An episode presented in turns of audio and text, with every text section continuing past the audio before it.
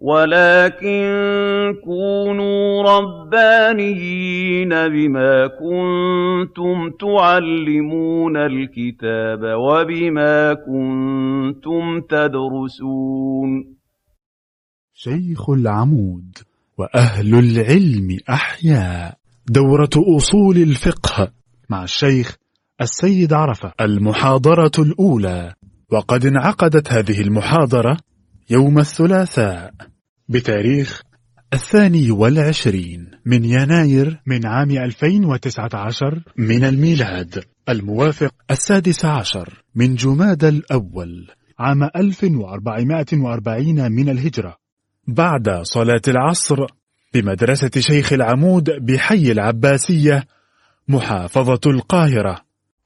أعوذ بالله من الشيطان الرجيم. بسم الله الرحمن الرحيم. الحمد لله رب العالمين. وأشهد أن لا إله إلا الله وحده لا شريك له ولي الصالحين وأشهد أن سيدنا ونبينا صلى عليه وحبيبنا وعظيمنا ومصطفانا قائد الغر المحجلين وشفيعنا يوم الدين. اللهم صل وسلم وزد وبارك على هذا النبي الأمي العربي وعلى آله وأصحابه ومن تبعهم بإحسان إلى يوم الدين. في أول محاضرة في دورة أصول الفقه. عاوزين نتعلم يعني إيه أصول فقه عاوزين نتعلم يعني إيه فقه؟ ويعني إيه الأصول؟ وهل الفقه ده حاجة والأصول دي حاجة تانية؟ وهل إن أنا لما أستفتي حد أو أسأل حد في مسألة بقول له الحاجة دي حكمها كذا المفتي ده بيعمل إيه عشان يديني في الآخر الحكم؟ كيف يتوصل المفتي مع المستفتي إلى حكم؟ طيب وهل الأحكام دي ثابتة ولا بتتغير؟ وهل كل الأحكام تتغير أم كل الأحكام ثابتة؟ ده كله عاوزين نعرفه في دورة أصول الفقه عشان نتعلم إزاي ناخد ديننا لأن حاجة لازم نعرفها زي ما علمائنا علمونا الدين علم والتدين سلوك. فاهمني يا دكتور؟ يعني الدين علم؟ يعني اللي هسأله ده لازم يكون حد على علم. عشان يسألني ويجاوب عليا لازم يكون عنده من العلم بما فيه الكفاية عشان يجاوب عليا. طيب السلوك. السلوك انه مش شرط أي حد. مثلا عندنا هنا في المصري أي حد لبس جلابية وطاقية وممكن نقول عليه عم الشيخ ورب دقنه بنقول عليه عم الشيخ حتى ولو كان ما بصليش ممكن ما يكونش يدخل الجامع بس إحنا ممكن نشوفه كده نقول عم الشيخ تمام كده يبقى حاجة تفهمها وتكتبها عندك الدين علم والتدين إيه سلوك. عندك دين؟ آه قول لي علم واحد اتنين تلاتة أسمع ليك. إنما السلوك بتاعك هيئتك طريقتك شكلك ده حاجة بينك وبين ربنا سبحانه وتعالى. تمام كده؟ طيب إحنا عاوزين نتعلم يعني إيه الفقه؟ الفقه ده معناه الفهم. الفهم. ما أنا أقول لك أنت فهمت الحاجة دي معناها يعني إيه؟ يعني فقهت الشيء. يعني عرفت الحاجة دي يعني همشي بالحاجة دي. طيب الفقه عندي هجيبه منين؟ يبقى أنا عرفت الفقه هو الفهم. ومعناه أفهم دين ربنا سبحانه وتعالى على مراد الله وعلى مراد سيدنا رسول الله. طيب هجيب الفقه ده والفهم ده هستمده منين؟ ها من العقل بتاعي. طب العقل هيجيب المعلومات اللي بتدخل فيه عن طريق إيه؟ عن طريق أنا عندي الحاجات ها الحاجات الثابتة معايا. عندي القرآن عندي السنة اللي هم بيسموهم علماءنا الوحيين الشريفين. لأن كلام سيدنا النبي صلى الله عليه وسلم مثله كالقرآن. كلام سيدنا النبي زيه ها زي القرآن. ما ربنا قال على لسان سيدنا النبي في سورة النجم وما ينطق عن الهوى. إن هو إلا وحي يوحى. علمه مين شديد القوة يعني سيدنا جبريل ومن الذي علم جبريل. إنه الملك الجليل. يبقى كلام سيدنا النبي من كلام مين؟ ربنا. دلوقتي عم يقول لك البخاري ومسلم و... لا لا لا. ده عاوز يهد لك الدين ده. ده بيقول لك مين اللي جاب لك السنة؟ البخاري ومسلم والجماعة الحلوين دول. طيب ما السنة برضو هم اللي الناس دول اللي جابوا لنا السنة هم برضو هم اللي جابوا لنا القرآن. هو القرآن انت سمعته من كلام سيدنا النبي؟ سمعته. لا بس مين اللي جلب لك القرآن؟ هم نفس الناس اللي جابوا لك السنة. طب هشككك في البخاري. إحنا عندنا بنسمع كل جمعة بتهيألي دي الجملة اللي حافظينها كل بني آدم إيه؟ خطاء. طب يعني البخاري ده معصوم مثلا؟ لا. أنا معصوم مثلا مسلم معصوم مثلا أي حد في الدنيا دي معصوم عندنا لا كل بني آدم خطاء العصمة لله ولأنبياء الله ورسل الله والشيء الوحيد الذي دفن مع رسول الله في قبره هي العصمة والله يعصمك من الناس خلصانة خلاص. يبقى أنا ممكن ده يغلط؟ آه ما أقول للدكتور والله عمل حاجة جميلة بس عنده غلط آه عنده حاجة واحد في المية غلط. هل معنى كل ده إن كل اللي جابه الدكتور غلط؟ ولا الراجل اجتهد وحصل وذاكر و... وعمل كل حاجة بس عنده حاجة بسيطة. فهل أجي عليه وأهدم كل اللي عمله ولا أديله حقه؟ لازم ما نقصش من أحد من العلماء حقه أبدا. مهما عمل عندي ابني لو عمل حاجة كده أهو لو بيلعب في بازل ولا حاجة وجي عمل شوية صح وشوية غلط أنا أقول له أنت غلطت. آه أقول له أنت غلطت في حاجة بس عملت حاجات كتيرة صح. لازم كده. كذلك علمائنا. فاللي جاي يقول لك السنة ومش السنة ده جاي شوية كده أما أنت تقول له آه ده أنت عندك حق. طب ما هو عنده حق ما الحق ده أنا عارفه من زمان سيدنا النبي قاله والكلام ده مش موجود من النهارده اللي بيشكك في السنة ولا الكلام ده ده على عهد سيدنا النبي ما صلوا عليه على عهد سيدنا النبي آه جم كفار قريش شفت بقى الباطل لما يحب يلبس ثوب الحق جم كفار قريش لسيدنا عبد الله بن عمرو بن العاص ده كان أكتر واحد بيكتب أحاديث سيدنا النبي صلى الله عليه وسلم. سيدنا أبو هريرة كان يحفظ يقول ما كانش في حد بيحفظ أكتر مني غير عبد الله بن عمرو. كان يكتب ولا أكتب. لأن سيدنا أبو هريرة ببركة دعوة سيدنا النبي صلى الله عليه وسلم كان يحفظ أحاديث رسول الله صلى الله عليه وسلم. سيدنا عبد الله بن عمرو كان بيكتب خلف النبي. أي كلمة يقولها سيدنا النبي كان بيكتب على طول. فالكفار بصوا له في يوم من الأيام وقالوا له أتكتب خلف محمد صلى الله عليه وسلم؟ ومحمد بشر. ده بنص القرآن بتاعك. شفت بقى؟ الكفار رايحين يستشهدوا الواحد صحابي بآية في القرآن. ولو ربنا مش بيقول في صدر سورة فصلت كل إنما أنا بشر مثلكم ولكن الفرق بينكم وبين سيدنا النبي يوحى إلي. أتكتب خلف محمد ومحمد بشر يرضى ويغضب ويخطئ ويصيب؟ سيدنا عبد الله بيقول كلام لوجيك كلام عقل كده بقول فاقتنعت الناس دي بتقول كلام كويس. بقول آه ده القرآن بتاعي اللي بيقول كده. فبقول فرآني رسول الله صلى الله عليه وسلم. سيدنا النبي شافني في يوم من الأيام فقال على رسلك يا عبد الله تعالى لما لم تعد تكتب خلفي؟ تعال أنت ما بتكتب ليه؟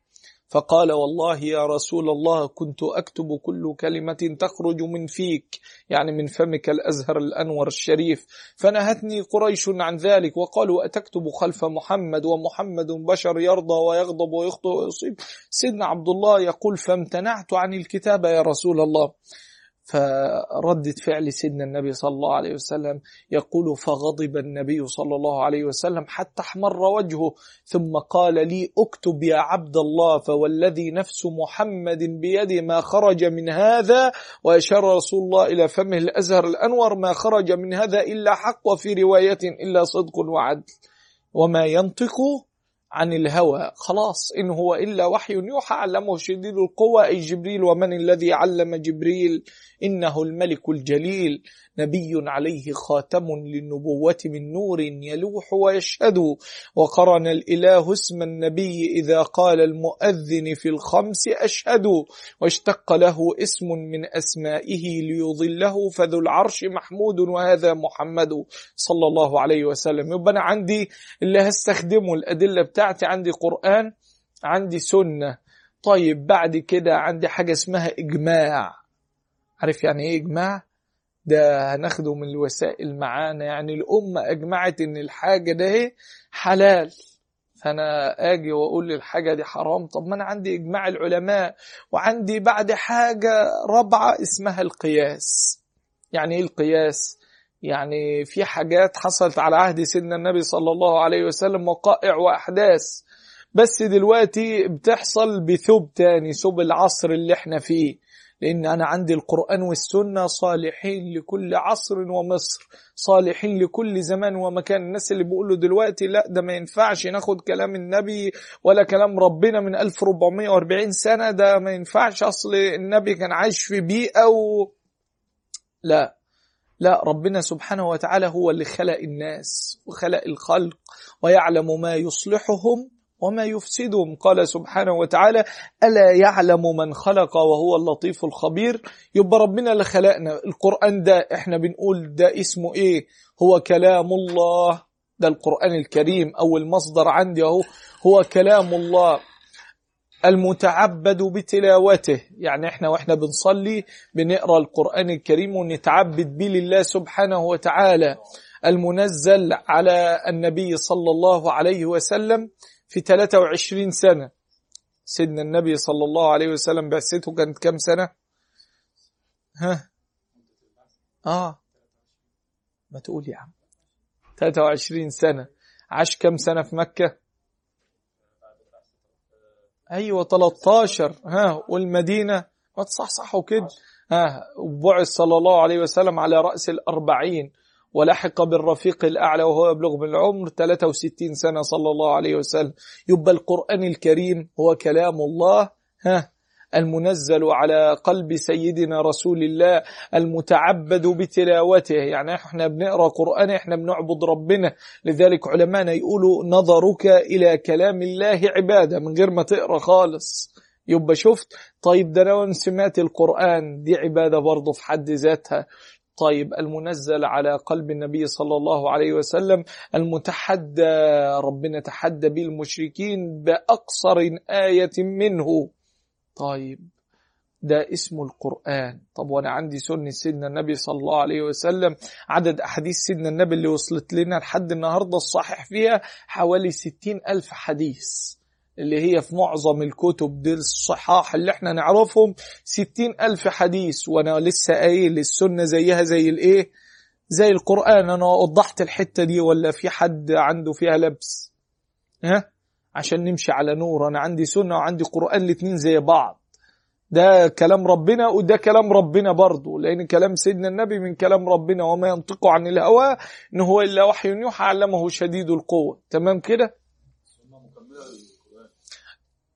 لا مش مكملة. لا. آه ده دول بقى يجي سيدنا ابن القيم كده هو يقول وتأتي السنة في دورها مفصلة لما أجمله القرآن. يعني القرآن قال لنا مثلا وأقيموا الصلاة. تعالى هات لي الظهر في القرآن كم ركعة؟ ما تلاقيش. تعالى هات لي العصر كم ركعة؟ ما تلاقيش. والأسئلة دي مش في ذهننا دلوقتي. الأسئلة دي جت للصحابة. دخل واحد في يوم من الأيام على سيدنا عمران بن حسين وقال له مسك المصحف كده قال له أنا هاخذ بكتاب الله أنا اللي في القرآن ده هو أنا هعمل بيه وما تلزمنيش بحاجة تانية. قال له يعني هتعمل باللي في القرآن؟ قال له آه.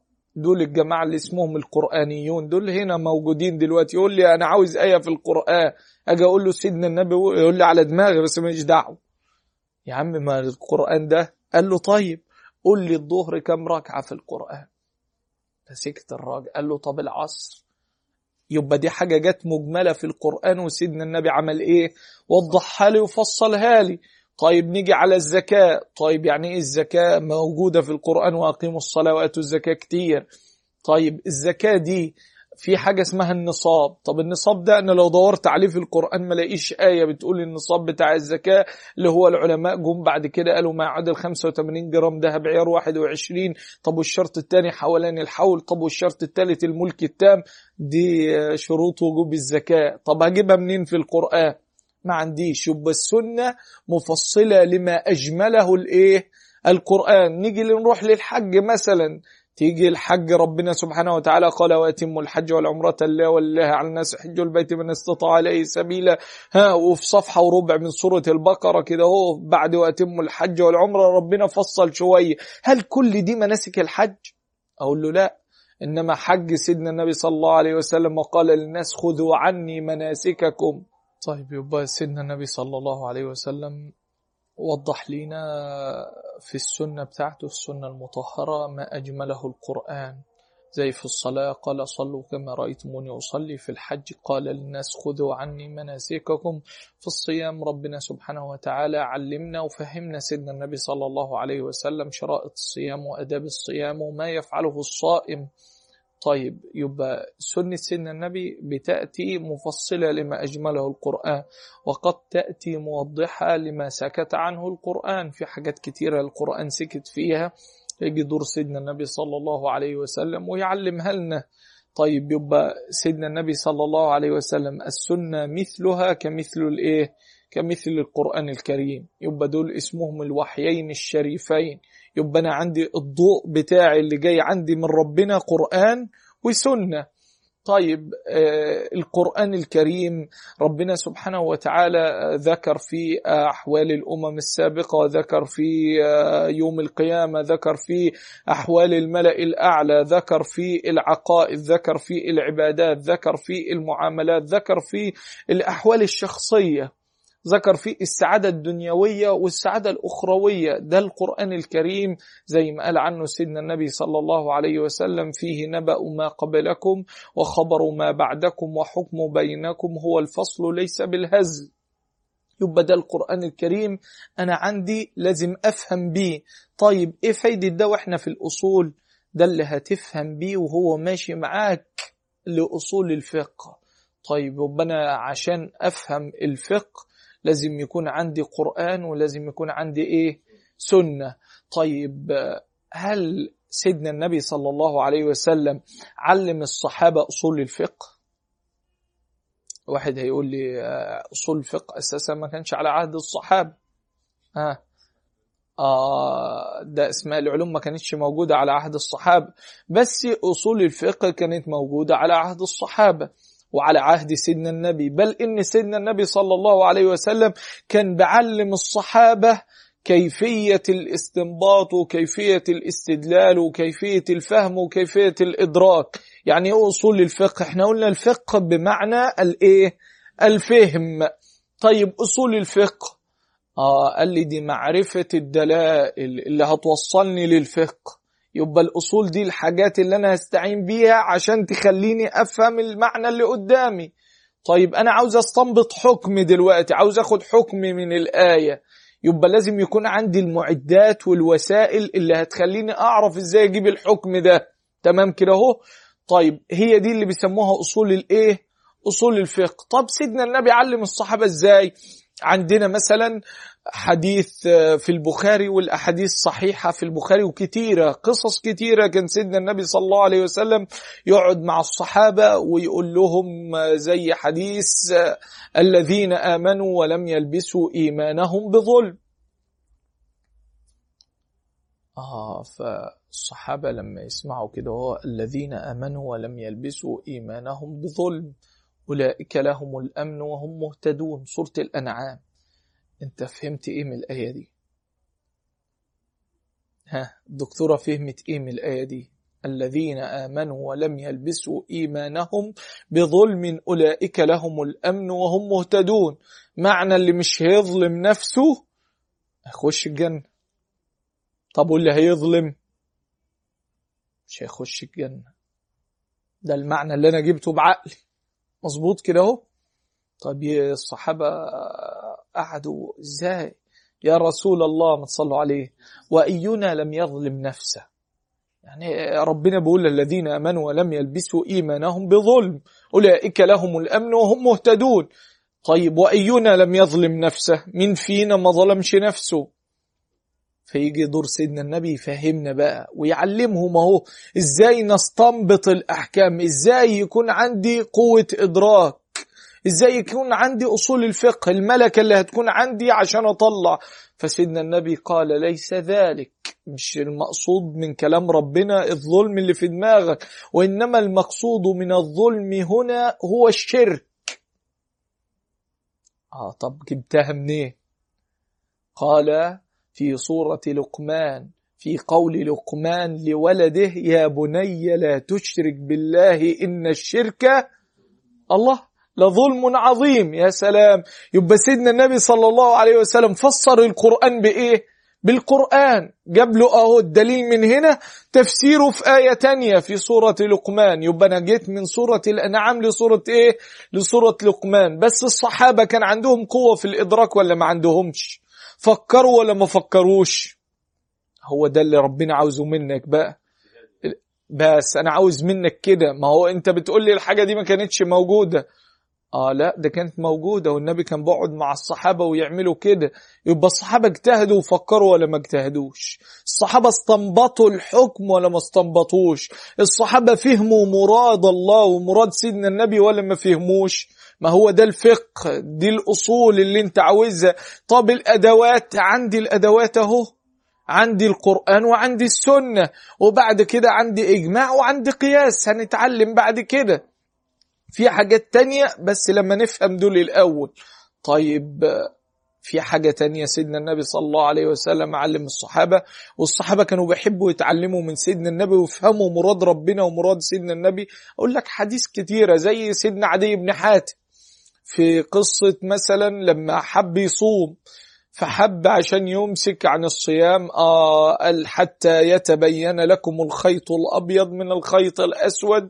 فسيدنا عدي جاب عقالين لحق إلى عقالين العقال اللي هم بتوع السعودية والعرب بيحطوه على الشال كده عشان يمسك الغطرة اللي على دماغهم دول ده اسمه عقال.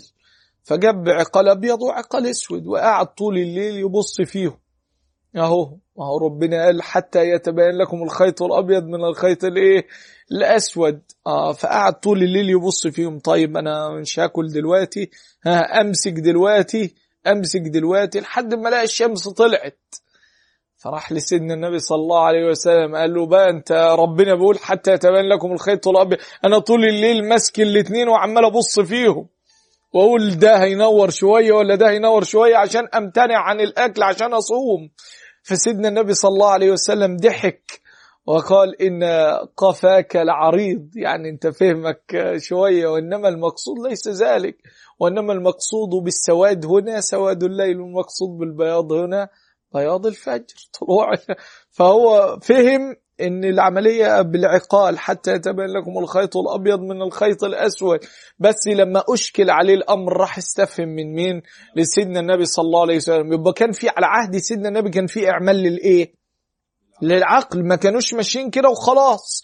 لا ده لما كانوا يعوزوا يسألوا عن حاجة يروحوا لسيدنا النبي صلى الله عليه وسلم. قلت لك الحاجات اللي انت بتسأل فيها نفسك دلوقتي الصحابة سألوا فيها سيدنا النبي صلى الله عليه وسلم من قبل. أي حاجة تخطر على بالك أصحاب سيدنا النبي صلى الله عليه وسلم سألوها.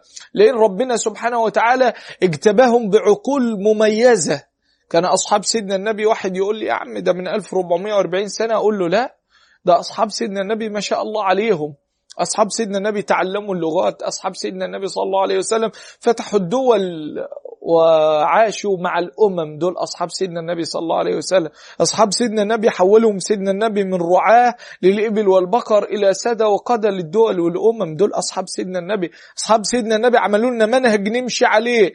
أصحاب سيدنا النبي تعاملوا مع الناس بمنهج رب الناس وبمنهج سيد الناس سيدنا محمد صلى الله عليه وسلم. دول أصحاب سيدنا النبي صلى الله عليه وسلم. لذلك تعلموا الفصاحة تعلموا الفطنة تعلموا الأدب من رسول الله صلى الله عليه وسلم. يبقى أنا عندي القرآن وعندي سنة سيدنا النبي العدنان صلى الله عليه وسلم وعرفنا إزاي أصحاب سيدنا النبي صلى الله عليه وسلم فهموا واستنبطوا من كلام سيدنا النبي صلى الله عليه وسلم زي ما فعل سيدنا عدي بن حاتم وزي ما فعل مين بعده؟ ها؟ الصحابة لما سألوا سيدنا النبي عن قول ربنا ها إن الشرك لظلم إيه؟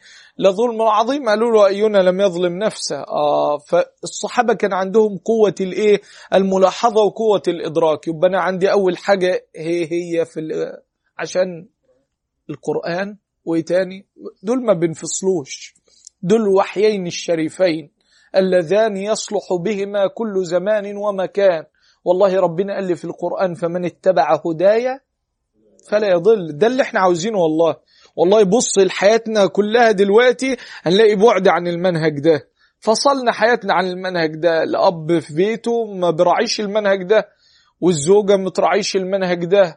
والوالد ما بيراعيش المنهج ده والابن ما بيراعيش المنهج ده وإحنا مع بعض في الشغل ما بنراعيش المنهج ده وإحنا كزملاء ما بنراعيش المنهج ده اللي هو منهج ربنا سبحانه وتعالى منهج التعامل مع الناس زي ما كان سيدنا النبي بيتعامل زي ما الصحابة تعاملوا والله لو رجعنا للحاجة ده فمن اتبع هدايا فلا يضل ولا يشقى ومن أعرض عن ذكري فإن له معيشة ضنكا.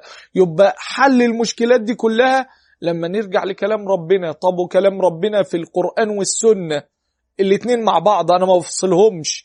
دول الوحيين الشريفين اللذان يصلحان لكل زمان ومكان.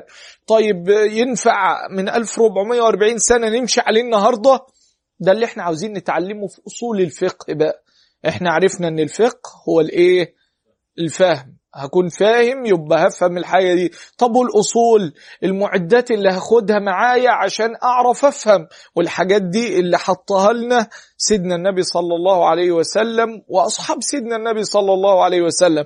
طيب أول من دون في علم أصول الفقه ده مين؟ ها حد يعرف؟ أيوة أنا سامع صوت صوت المرأة مش عورة والله. ها السيدة مين؟ أول من دون دون دون يعني كتب. لا سيدنا الإمام الشافعي.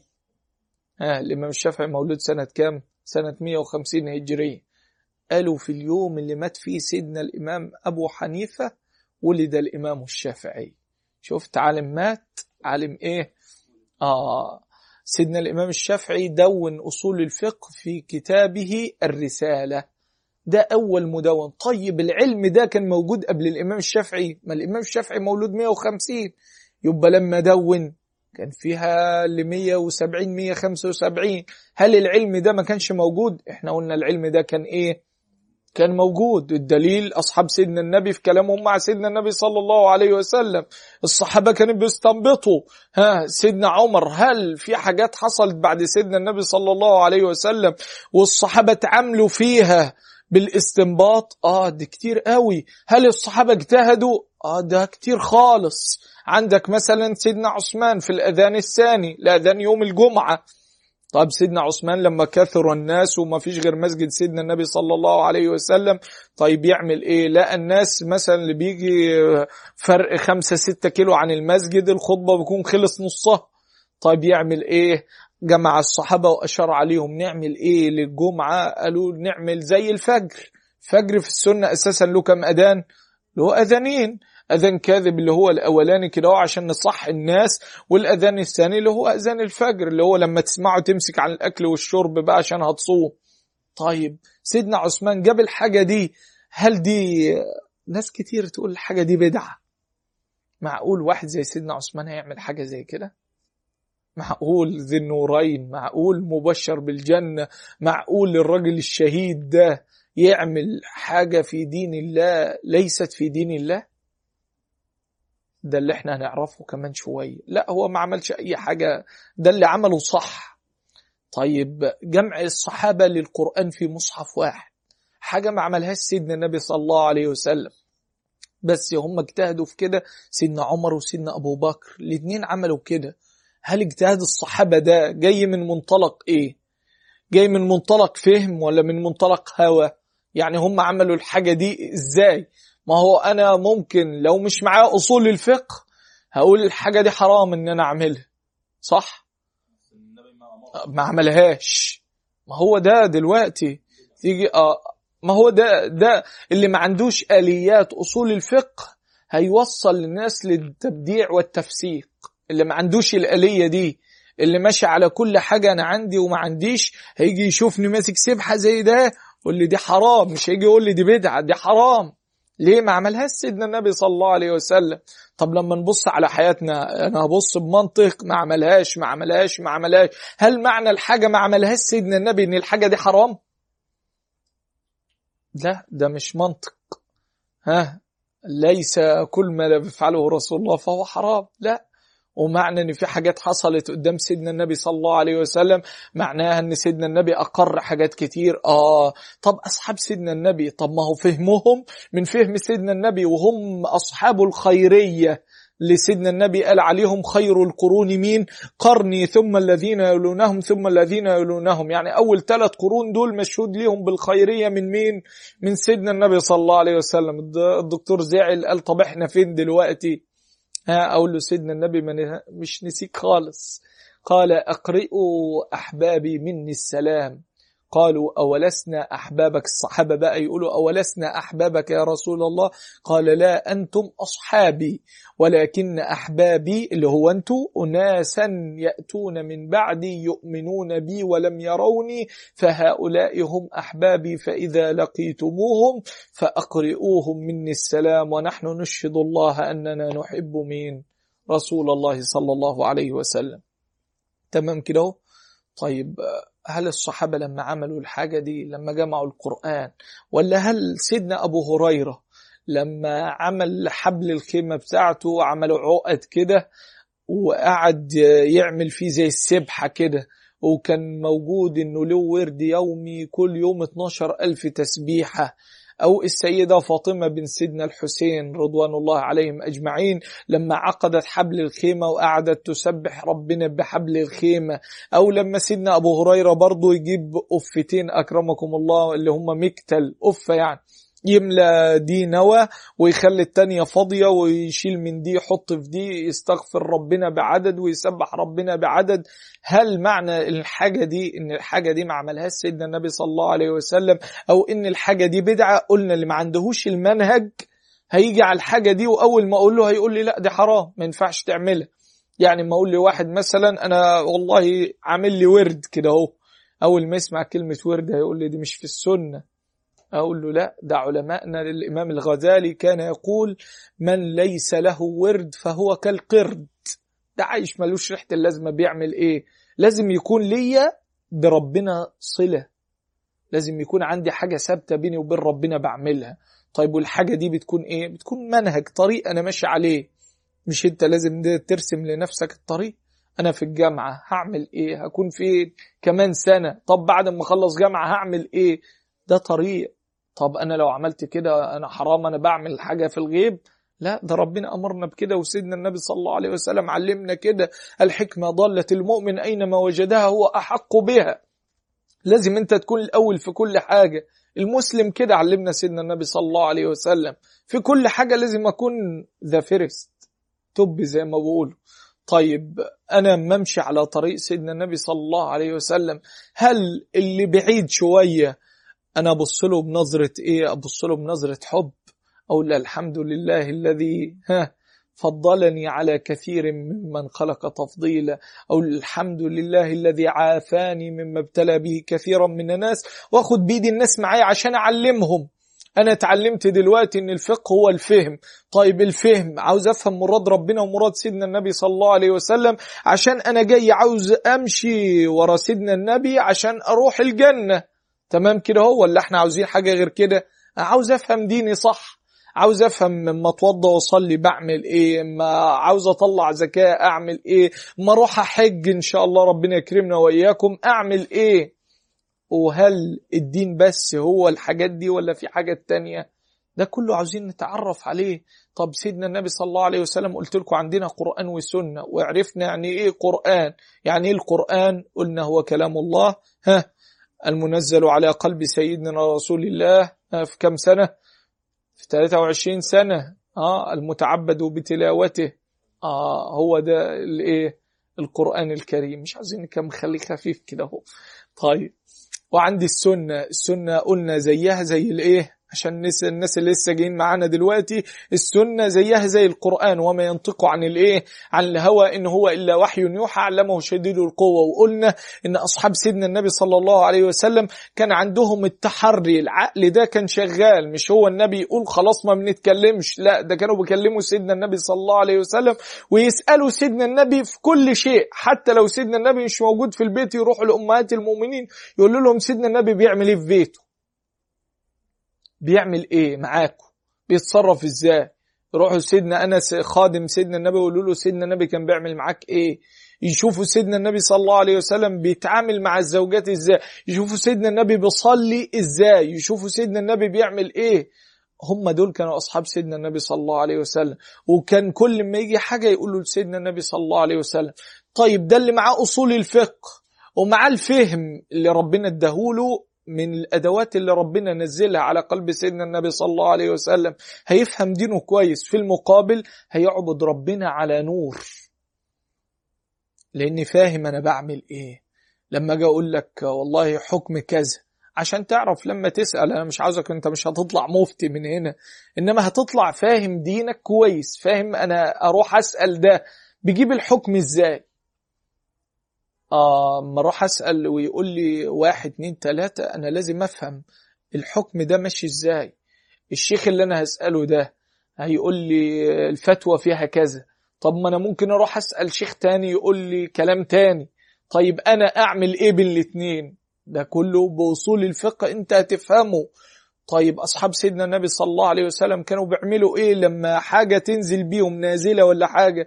كانوا بيعملوا إيه؟ كانوا بيلموا بعض ويقعدوا يسألوا في بعض. أيوة كانوا بيعملوا كده. لما جم يجمعوا المصحف عملوا كده. لما جم عند الاذانين بتوع الجمعه عملوا كده جمعوا بعض واتكلموا. لما جم ده حصل حصل غيث ولا كلام من كده و... ومفيش مطر ومفيش الكلام ده كله اتمنع. حصل إن سيدنا عمر رضي الله عنه جمع الصحابة قال لهم أعمل إيه؟ مفيش مطر راضية تنزل على المدينة نعمل إيه؟ قالوا لهم مكان سيدنا النبي صلى الله عليه وسلم عايش كنا بنجيب سيدنا النبي وخلاص هو سيدنا النبي لما يرفع ايديه كده ربنا خلاص انت عاوز إيه؟ طب سيدنا النبي مش موجود أنا أجيب مين بعده؟ جاب سيدنا العباس عم سيدنا النبي صلى الله عليه وسلم. سيدنا العباس عم سيدنا النبي لما كانوا يسألوه سيدنا العباس كان أكبر من سيدنا النبي صلى الله عليه وسلم. فبيسألوه كان أكبر من سيدنا النبي بقد إيه؟ بسنتين ونص. سيدنا أبو بكر ها كان أصغر من سيدنا النبي صلى الله عليه وسلم بسنتين. طيب سيدنا العباس عم سيدنا النبي جم في يوم من الأيام بيسألوه بيقولوا له آه أنت أكبر أم رسول الله صلى الله عليه وسلم؟ أنت أكبر ولا سيدنا النبي؟ رغم ده, ده اسمه إيه؟ عمه. فالإجابة الطبيعية هيقول إيه؟ آه لا لا ما ينفعش يقول كده. هو ينفع يقول أنا أكبر من سيدنا النبي؟ قال لا. هو أكبر مني ولكنني أسن منه. شفت الأدب بقى؟ شوف ما هو يا الذين آمنوا لا تقدموا بين يدي الله ورسوله واتقوا الله إن الله سميع عليم. قال لك لا مقام الأدب ما ينفعش أقول العباس رغم أن أنا عمه ما ينفعش أقول أنا أكبر منه. قال سيدنا النبي أكبر مني ولكنني إيه؟ أسن منه. يعني في السن أنا أفوقه شوية إنما في كل حاجة هو يفوقني. ده الأدب مع سيدنا النبي صلى الله عليه وسلم.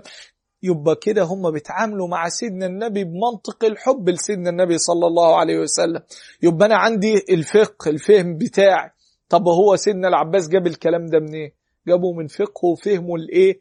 لكلام ربنا سبحانه وتعالى. في أول سورة الحجرات. ها؟ ربنا نهى الصحابة إنه ينادوا على سيدنا النبي صلى الله عليه وسلم زي ما بينادوا على بعض. ولا تجهروا له بالقول ها كجهر بعضكم لبعض أن تحبط أعمالكم وأنتم لا تشعرون. ده الكلام ده نزل في مين؟ ده نزل في مش في أي صحابة. ده نزل في أشرف اثنين بعد الأنبياء والمرسلين. نزل في سيدنا أبو بكر وسيدنا عمر لما علت أصواتهما عند رسول الله صلى الله عليه وسلم. القرآن بيقول لهم لو أنتم ما سمعتوش وصوتكم علي تاني ده, ده الاتنين دول بالذات. علي الصوت بتاعه علي في حضرة سيدنا النبي صلى الله عليه وسلم. ربنا قال لهم أن تحبط أعمالكم وأنتم لا تشعرون لأن طاعة سيدنا النبي من طاعة ربنا. عبادة سيدنا النبي صلى الله عليه وسلم وحبه من حب ربنا. قل إن كنتم تحبون الله ها؟ فاتبعوني. طب اللي هيحصل قال يحببكم الله. يبقى أنا اتباع لسيدنا النبي هيوصلني لمحبة ربنا سبحانه وتعالى. يبقى أنا عندي القرآن والسنة دول الأدوات اللي واخدهم معايا دول آه ما بينفصلوش أبدا. دول ثابتين معايا. طيب والصحابة اجتهدوا وأعملوا العقل. طيب وأول من دون في علم أصول الفقه سيدنا مين؟ سيدنا الإمام الشافعي في كتابه اسمه إيه؟ كتاب الإيه؟ الرسالة. آه لأن سيدنا الإمام الشافعي له الأم. طيب الأم ده في الفقه. طيب بس أول من دون في أصول الفقه سيدنا الإمام الشافعي. طب هو أول من كتب؟ قلنا لا ده في ناس كتبوا قبل سيدنا الإمام الشافعي. ناس إيه؟ ناس تكلموا كتير بس اللي جمع الإمام الشافعي. طيب يبقى أنا عندي قرآن وعندي الإيه؟ وعندي السنة. فاهمين كده؟ خلصت. دول واخدهم وماشي. طيب معنى أصول الفقه بقى معناها هو إيه؟ إن أنا أقدر أستنبط الحكم أهو من الأصول اللي عندي دي. يبقى أنا عندي دلوقتي أصول. عاوز أستنبط حكم. عاوز أخد حكم من الحاجات دي. طب والأحكام؟ الأحكام دي خمس أشياء. خمس أحكام. إيه هم ها افتكر كده؟ الندب. ها؟ الندب. آه. والإيه؟ ها؟ والوجوب. افعل ولا تفعل. ها؟ الوجوب ضده الإيه؟ تحريم على طول أهو. ها؟ وندب ضده الإيه؟ آه الكراهة. ها؟ يبقى أنا عندي أول حاجة وجوب. الوجوب حاجة ربنا أوجبها عليا زي وأقيموا الصلاه ده ده أنا اللي هاجي أقول لك الصلاة مش عارف واجب عليك؟ لا ده مش بتاعتي. ده ربنا ذكرها. الدليل بتاعها دليل إيه؟ قاطع. ما فيش مجال فيه للاجتهاد. يعني ينفع أجي أقول لك معلش في اختلاف في الصلاة مثلا عند سيدنا الإمام الشافعي ولا سيدنا الإمام أبو حنيفة؟ مش معقولة دي تحصل. إنما ممكن أقول لك آه ده في خلاف في سجود السهو. كيفية سجود السهو ده يقول ده قبل التسليم وده يقول بعد التسليم. ده في خلاف آه في إن أنا أقول بسم الله الرحمن الرحيم لو أنا إمام أقولها جهرا وفي خلاف أقولها سرا. ده اسمه إيه؟ خلاف. يبقى الاختلاف اللي عندي ده في أصل الحاجة ولا جوه الحاجة؟ آه يبقى الخلاف ده رحمة. كتير من الناس يقولوا ليه خلاف. الخلاف مش في أصل الحاجات الثابتة عندي ما بتتغيرش. إنما الخلاف ضمن الأصل. يعني حاجات كده هو فروع جوه الأصل. أنا عندي الشجرة ثابتة ولكن الفروع اللي بتخرج منها هي اللي فيها الإيه؟ خلافات بسيطة. وده مش خلاف لأن كل الأئمة اعتمدوا على كلام واحد اللي هو كلام ربنا وكلام سيدنا مين؟ كلام سيدنا النبي صلى الله عليه وسلم. يبقى كلهم اجتهدوا في فهم كلام الله وكلام سيدنا رسول الله صلى الله عليه وسلم. تمام كده اهو؟ يبقى ما وقعش في خلاف بين الصحابة. تمام كده اهو؟ إنما الخلاف في فهم الإيه؟ فهم كلام سيدنا النبي صلى الله عليه وسلم. أما يجي سيدنا أبو بكر يقول صليت خلف رسول الله صلى الله عليه وسلم وقد قرأ ببسم الله الرحمن الرحيم الحمد لله رب العالمين. يبقى أثبت سيدنا أبو بكر أن بسم الله الرحمن الرحيم آية من الإيه؟ من الفاتحة. طيب نيجي تاني حديث سيدنا أبو يعلى. قال قال لي رسول الله صلى الله عليه وسلم لأخبرنك عن شيء هي أفضل من الدنيا وما فيها. يقول فوقفت أستنى سيدنا النبي على باب المسجد. يقول فلما هم رسول الله خارج قلت يا رسول الله ألم تقل لي؟ أنت مش هتقول لي عن الحاجة اللي قلتها لي جوه؟ قال لي إيه؟ قلت لي هقول لك حاجة أحسن من الدنيا واللي فيها. قال هي الفاتحة الحمد لله رب العالمين. الله. في الحديث ده ما جابش بسم الله الرحمن الرحيم. حديث سيدنا أبو بكر جاب بسم الله الرحمن الرحيم. حديث ده صحيح والحديث ده إيه؟ صحيح. يجي الإمام الشافعي ها يقول آه لا إحنا عندنا لازم نقول بسم الله الرحمن الرحيم. نفتح المصحف ألاقي بسم الله الرحمن الرحيم آية في المصحف. طيب وآية في كل سورة. الإمام الشافعي عدي بسم الله الرحمن الرحيم آية من كل سورة في المصحف. تمام كده أهو؟ طيب لو أنا جيت أقرأها في الصلاة أنا مذهبي شافعي. بص بقى شفت بعرف إزاي؟ ده الاختلاف اللي بين العلماء والفقهاء. طب وأنا جيت في الصلاة؟ للأسف كتير من الناس دلوقتي بيقلدوا وده هنعرفها مين المجتهد ومين المقلد. بقلد بس في تقليد بكون فاهم أنا بعمل إيه وفي تقليد أعمى. آه تخش تلاقي الحمد لله رب العالمين للأسف تيجي تسأله أنت مذهبك إيه يقول لي شافعي. كان يا ابن الإمام الشافعي بيقول بسم الله الرحمن الرحيم في كل حاجة. يجي يقول لك آه ما الشيخ فلان بيقرأ كده. أيوه أنت مذهبك إيه؟ مذهبي شافعي بسم الله الرحمن الرحيم بقول بيها. آه إنما على عند الإمام أبو حنيفة ها لا أنا بسر بيها. عند الإمام أحمد أنا بسر بيها. عند الإمام مالك لا أنا بقولها. آه يبقى دي اسمها المذاهب. هل ده في خلاف في المضمون؟ لا هو كله عندهم صلاة وكله عندهم بيقولوا بسم الله الرحمن الرحيم. ما حدش بيسيبها. حتى اللي قال هي مش آية ما بيسيبوهاش. آه بسر بيها إنما ما بيسيبهاش. يبقى إذا الخلاف بينهم خلاف في فهم ما ورد عن رسول الله وما ورد عن الله سبحانه وتعالى. ولقد آتيناك سبعا من المثاني والقرآن العظيم. دول قالوا سورة الفاتحة دي سبع آيات. بسم الله الرحمن الرحيم. جم عن غير المغضوب عليهم ولا الضالين. آمين. قالوا دي آية على بعضها. طب والتانيين؟ قالوا لا ده إحنا نقسمها نصين. تمام كده اهو. يبقى كل واحد بيفهم زي ما جاله الدليل. إذا لا ده غلط ولا ده إيه؟ ولا ده غلط. وكل من رسول الله ملتمس.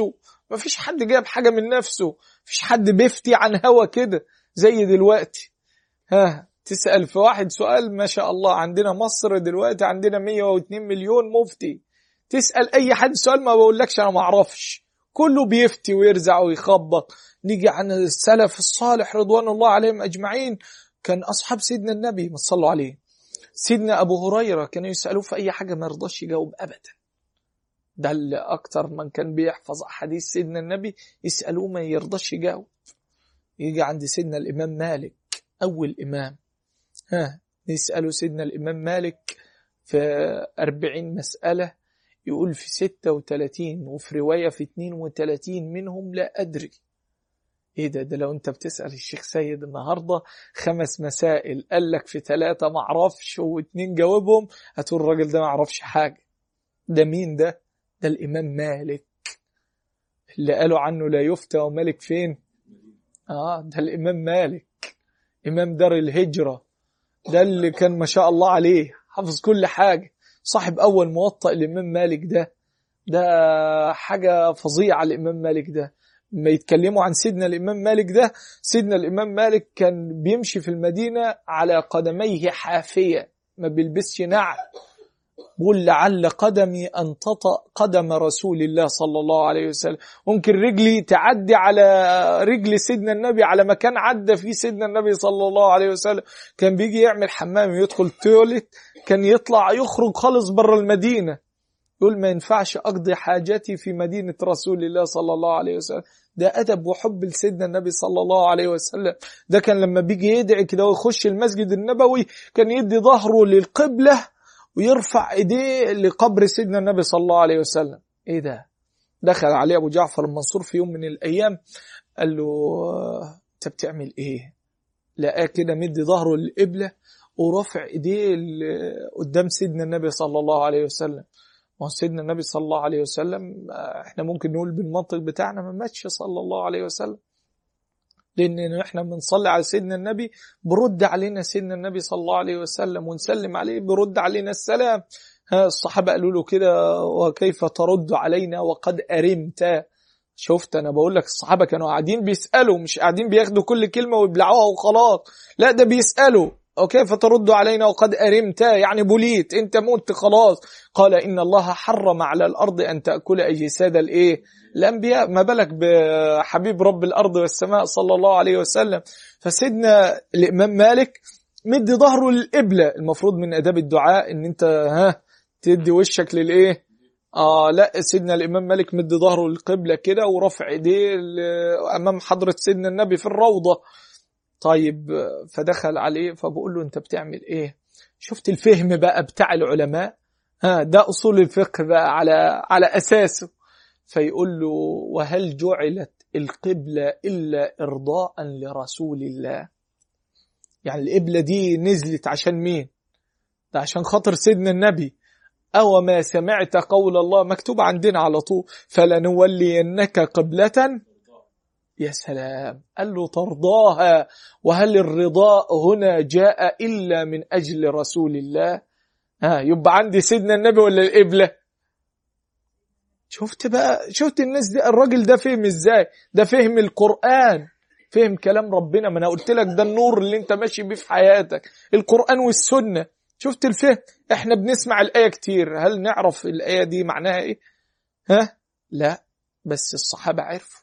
بس السلف الصالح عرفوا قيمة سيدنا النبي صلى الله عليه وسلم وتعظيم سيدنا النبي. قلت لك صلاح الأمة دي كلها نرجع لما كان عليه سيدنا النبي صلى الله عليه وسلم. عاوزين أخلاقنا تتغير لأخلاق سيدنا النبي صلى الله عليه وسلم.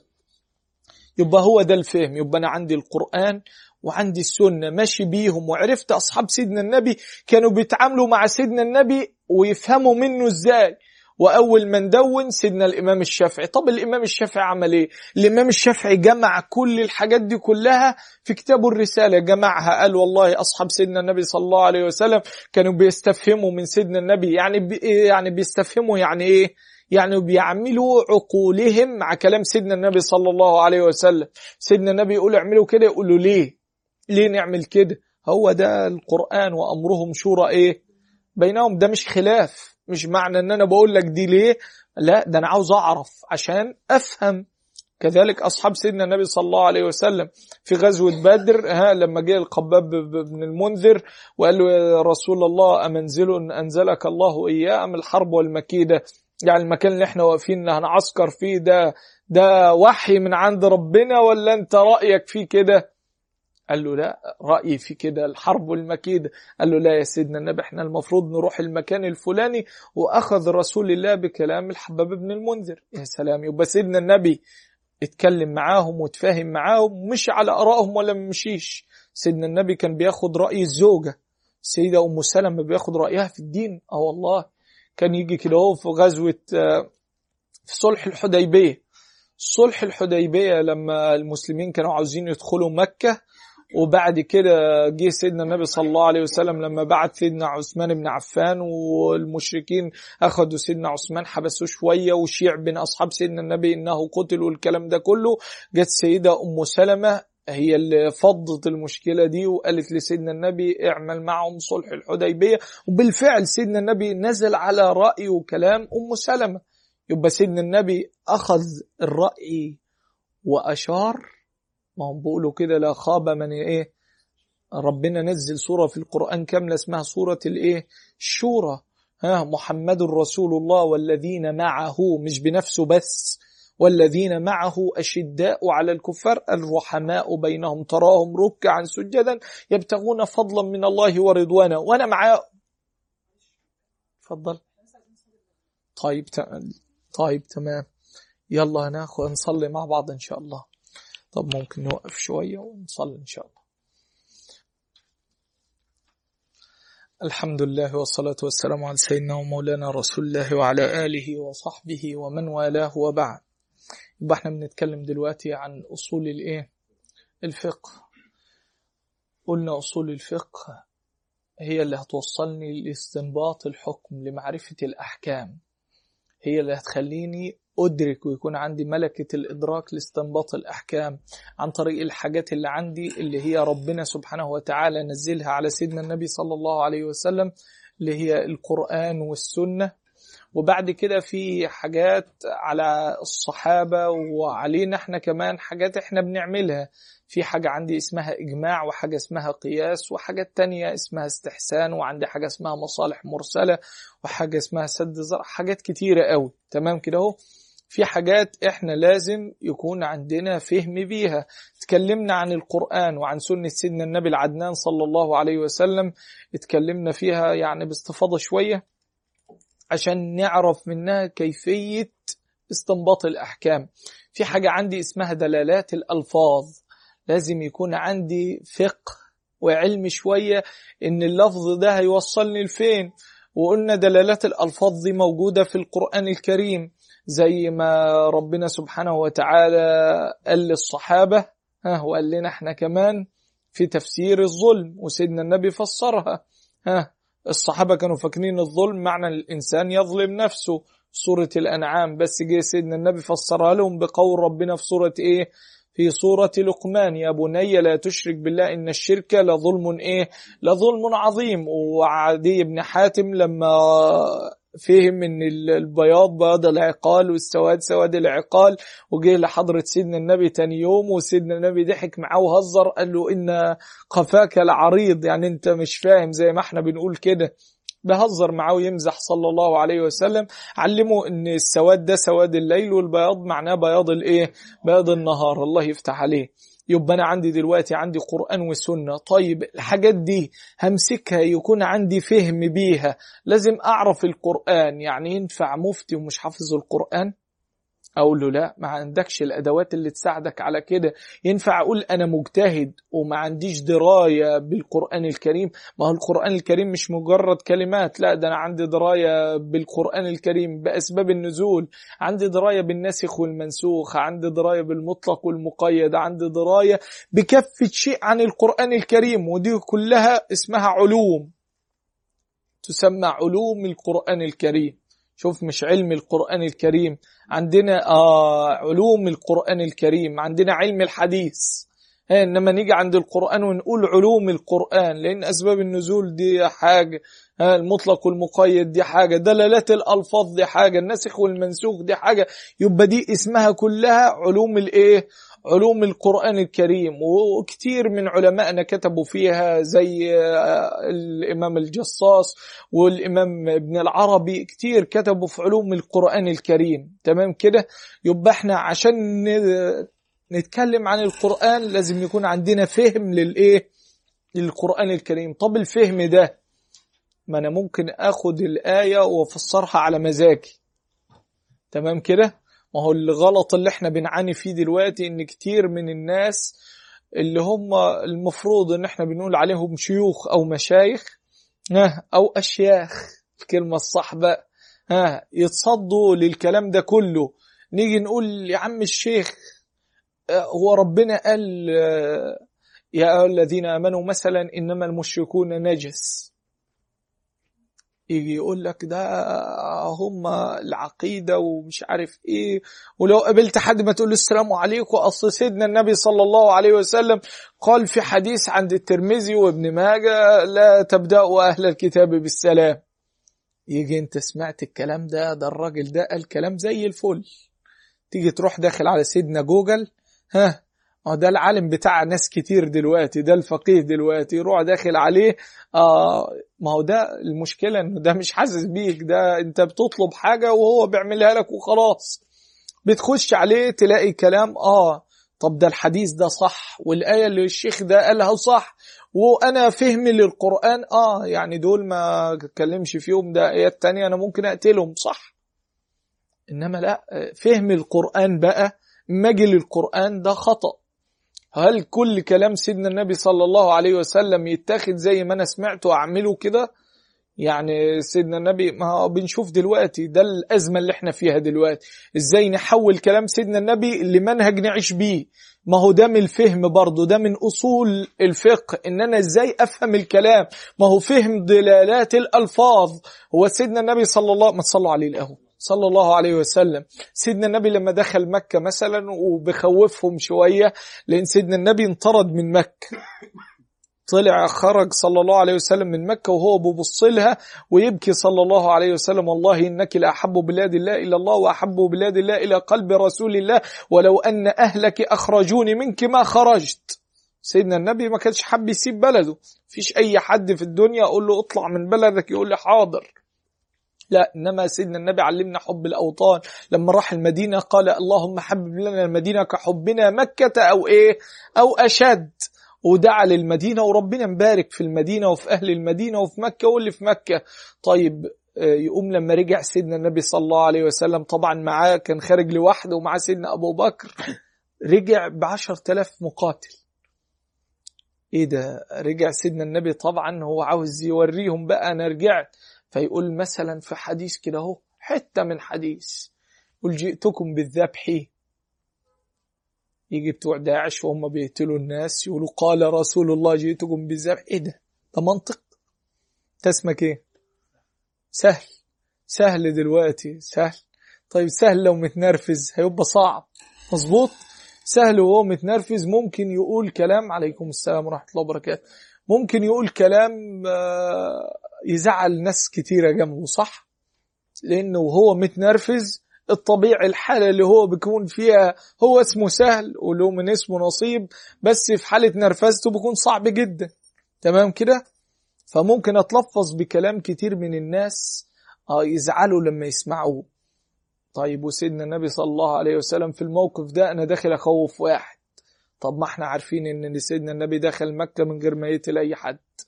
ولا عمر سيدنا النبي صلى الله عليه وسلم قتل أي حد بل كان يعفو ويصفح صلى الله عليه وسلم. سيدنا النبي قعد في مكة 13 سنة ما سمعناش أنه قتل حد بل كان ممكن يأذوه صلى الله عليه وسلم بل أذوه. ضربوه صلى الله عليه وسلم ضربوه. ها عملوا حاجات كتيرة قدام سيدنا النبي تزعل سيدنا النبي وما انتقم رسول الله لنفسه قط. مش ده الوضع الطبيعي؟ لو سيدنا النبي زي ما بيقولوا بقى سفاح والإسلام انتشر بالسيف الحاجات دي الشبهات اللي إحنا بنسمعها. ما هو معلش إحنا بنسمعها وتعدي علينا كده وكل واحد يدخل في قلبه إن في شك في الدين. ده لأن إحنا ما عندناش ما عندناش يقين في عقيدتنا إحنا. إحنا العلم المطلوب مننا ضعيف شوية. ممكن نكون أنا مش طالب منك تكون عالم في الحاجة دي بس يكون عندك يقين. المبدأ بتاعي اللي أنا ماشي عليه ده صح. زي ما انت في دراستك عاوز تكون صح بتدور على أي حاجة تكون كويس وفي شغلك عاوز تكون بيرفكت والأول. كذلك دين ربنا سبحانه وتعالى لازم تكون أنت على صح على نور. ما هو ربنا قال لسيدنا النبي قد جاءكم من الله النور وكتاب مبين عشان ينور لك حياتك. ما مشيش واحد يقول لي النبي أقول له لا. طب معاه سيدنا النبي 13 سنة عمره ما رفع سكينة على حد. كان بينضرب ويتهان ويتأذي صلى الله عليه وسلم ورغم كل ده كان يدعي لهم ما زاده غضبا إلا زاده حلما. هم يدوا غضب سيدنا النبي يزداد حلم. لما راح لما السيدة عائشة سألت سيدنا النبي صلى عليه أشد يوم جيء عليك؟ أكتر يوم صعب أنت شفته في حياتك؟ قال يوم أن عرضت نفسي على ابن عبد كلال. يعني لما رحت من مكة للطائف. هو كان قاعد في مكة لما اشتد عليه الأذى راح سيدنا النبي قال أنا هخرج للطائف الطائف دي قرية تبعد عن مكة حوالي 82 كيلو. راح سيدنا النبي الطائف مشي. اسمع عشان إحنا لما بنيجي الدرس دلوقتي في نص ساعة بنتعب. سيدنا النبي راح الطائف مشي يعني كام؟ 82 كيلو. راحهم سيدنا النبي إيه؟ على قدمه سيرا. مش راكب صلى الله عليه وسلم لا ده عشان يعلمنا الاجتهاد صلى الله عليه وسلم. فلما راح الطائف طبيعي عند العرب هم كان عندهم كده من غير ما يكونوا مسلمين كان عندهم الكرم. كان الضيافة كرم الضيافة عند العرب ثلاثة أيام وسيدنا النبي صلى الله عليه وسلم كان بيمدح ناس ما أسلموش مع سيدنا النبي صلى الله عليه وسلم زي حاتم الطائي حاتم الطائي ده كان مشهور بالكرم أي حد نزل كده هو ده يروح عند حاتم الطائي أكل شارب نايم كل حاجة تلات أيام ما بيعملش أي حاجة خالص والراجل ما يسألوش أنت مين. أنت عاوز كرم أكتر من كده؟ ما يقولوش أنت مين يقول له اتفضل والبيت بيتك واكل وشرب ونوم وخلاص. تخلص ثلاث أيام خلاص خدت واجب الضيافة اتفضل. سيدنا النبي لما راح الطائف المفروض يعملوا زي ما بيعملوا مع بعض. أنا راجل غريب نازل على بلد أقعد الثلاث أيام الضيافة بس سيدنا النبي لا العكس خالص. ده أول ما راح ما فيش سلام طبعا. ها سبوه وأذوه بل وسلطوا عليه العبيد والسفاء والأطفال حتى أخذوا يقذفون رسول الله ما صلوا عليه بالحجارة حتى سال الدم من عقبه صلى الله عليه وسلم. يعني كعب رجلي صلى الله عليه وسلم الدم نزل منه من كتر الإيه؟ ان هم بيحدفوا سيدنا النبي بالحجارة. فسيدنا النبي خرج من البلد ده ده أشد يوم شافه سيدنا النبي. ده أشد من غزوة أحد وأشد من يوم الأحزاب. آه ده اليوم ده سيدنا النبي بيحكي للسيدة عائشة بيقول لها ده أشد يوم شفته في حياتي. بقول لها أنا بعد الحاجة دي مشيت مهموم وحزين. شفت؟ يقول فأفقت وأنا بجانب حائط بني فلان. الحائط ده بيقول يبعد عن المدينة عن الطائف بمقدار 3 كيلو. يعني معنى واحد مشي 3 كيلو انت عارف يعني إيه 3 كيلو؟ ها يعني من هنا ممكن نقول إيه؟ السيدة عائشة أقرب شوي. آه من هنا الرمسيس. مشي سيدنا النبي صلى الله عليه وسلم وهو مش حاسس بنفسه. ليه؟ من كتر الهم والألم والأذى اللي لقاه سيدنا النبي صلى الله عليه وسلم. هو كان منتظر إن هم يسلم على الناس ويقعد مع الناس زي ما هم بيعملوا مع بعض. سيدنا النبي لقى حاجة غريبة إن هم بيضربوا وبيشتموا بس كده. لا ده بيأذوا سيدنا النبي بكافة أنواع الوسائل.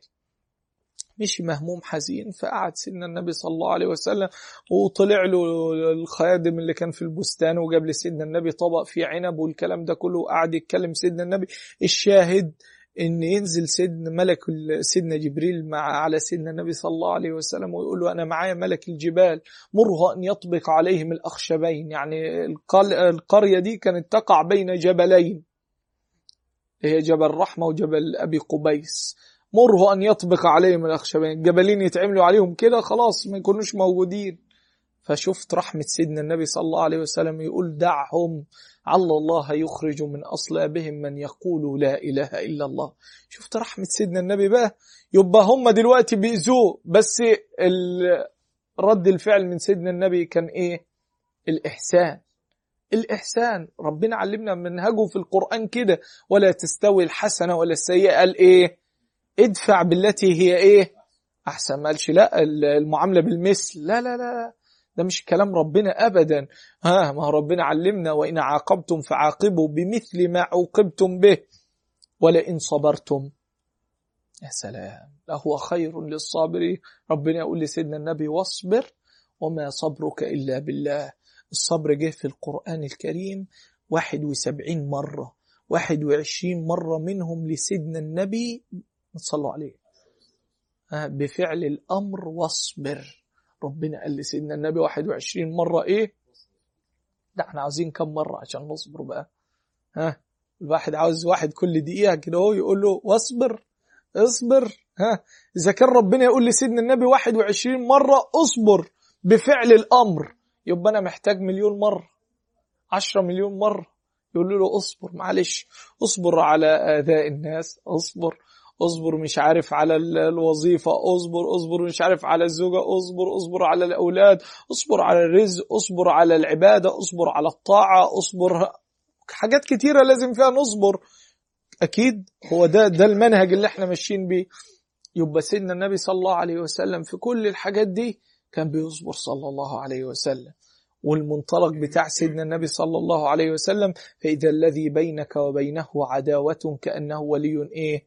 حميم وما يلقاها إلا الذين صبروا وما يلقاها إلا ذو حظ عظيم. يبقى أنا وأنا ماشي دلوقتي عشان أستنبط وأفهم الحكم وأفهم الحاجة اللي أنا عاوزها لازم يكون عندي الأدوات بتاعتي عندي القرآن الكريم. عارف كل حاجة عن القرآن الكريم. كذلك أصحاب سيدنا النبي صلى الله عليه وسلم. عندنا واحد زي سيدنا ابن عباس اللي هو كان اسمه إيه يا عم سهل؟ حبر الأمة. اللي هو ترجمان القرآن. ده سماه سيدنا النبي صلى الله عليه وسلم كده. طيب ابن عباس حبر الأمة وترجمان القرآن ده الذي قال عن نفسه ما في القرآن من آية. مش حافظها سهل لا. إلا وأنا أعلم أين نزلت ولماذا نزلت وفي من نزلت. ولو أعلم أن أحد أعلم مني بكتاب الله تركب إليه المطايا يعني الجمال لذهبت وتعلمت منه. ده إيه ده؟ ده موسوعة؟ انت عارف سيدنا ابن عباس كان عنده كام سنة؟ وسيدنا النبي كان عايش؟ كان عنده كام سنة؟ حد يضرب رقم كده. ها؟ كان عنده 11 سنة. ده توفي صلى الله عليه وسلم وحبر الأمة ده دكتور كان عنده كام؟ 11 سنة يعني لسه في رابعة ابتدائي ها أو تالتة ابتدائي. كان خمسة خلاص يا سيدي كان في أولى إعدادي. ده حبر الأمة ده اللي بيقول ما فيش آية في القرآن إلا وأنا أعلم أين نزلت ولماذا نزلت وفي من نزلت. ورغم كل ده كانوا بيسألوه ما يرضاش يجاوب. شفت العالم بقى؟ ما أنا قلت لك سيدنا الإمام مالك لما سألوه في كم مسألة؟ قال ما أعرفش.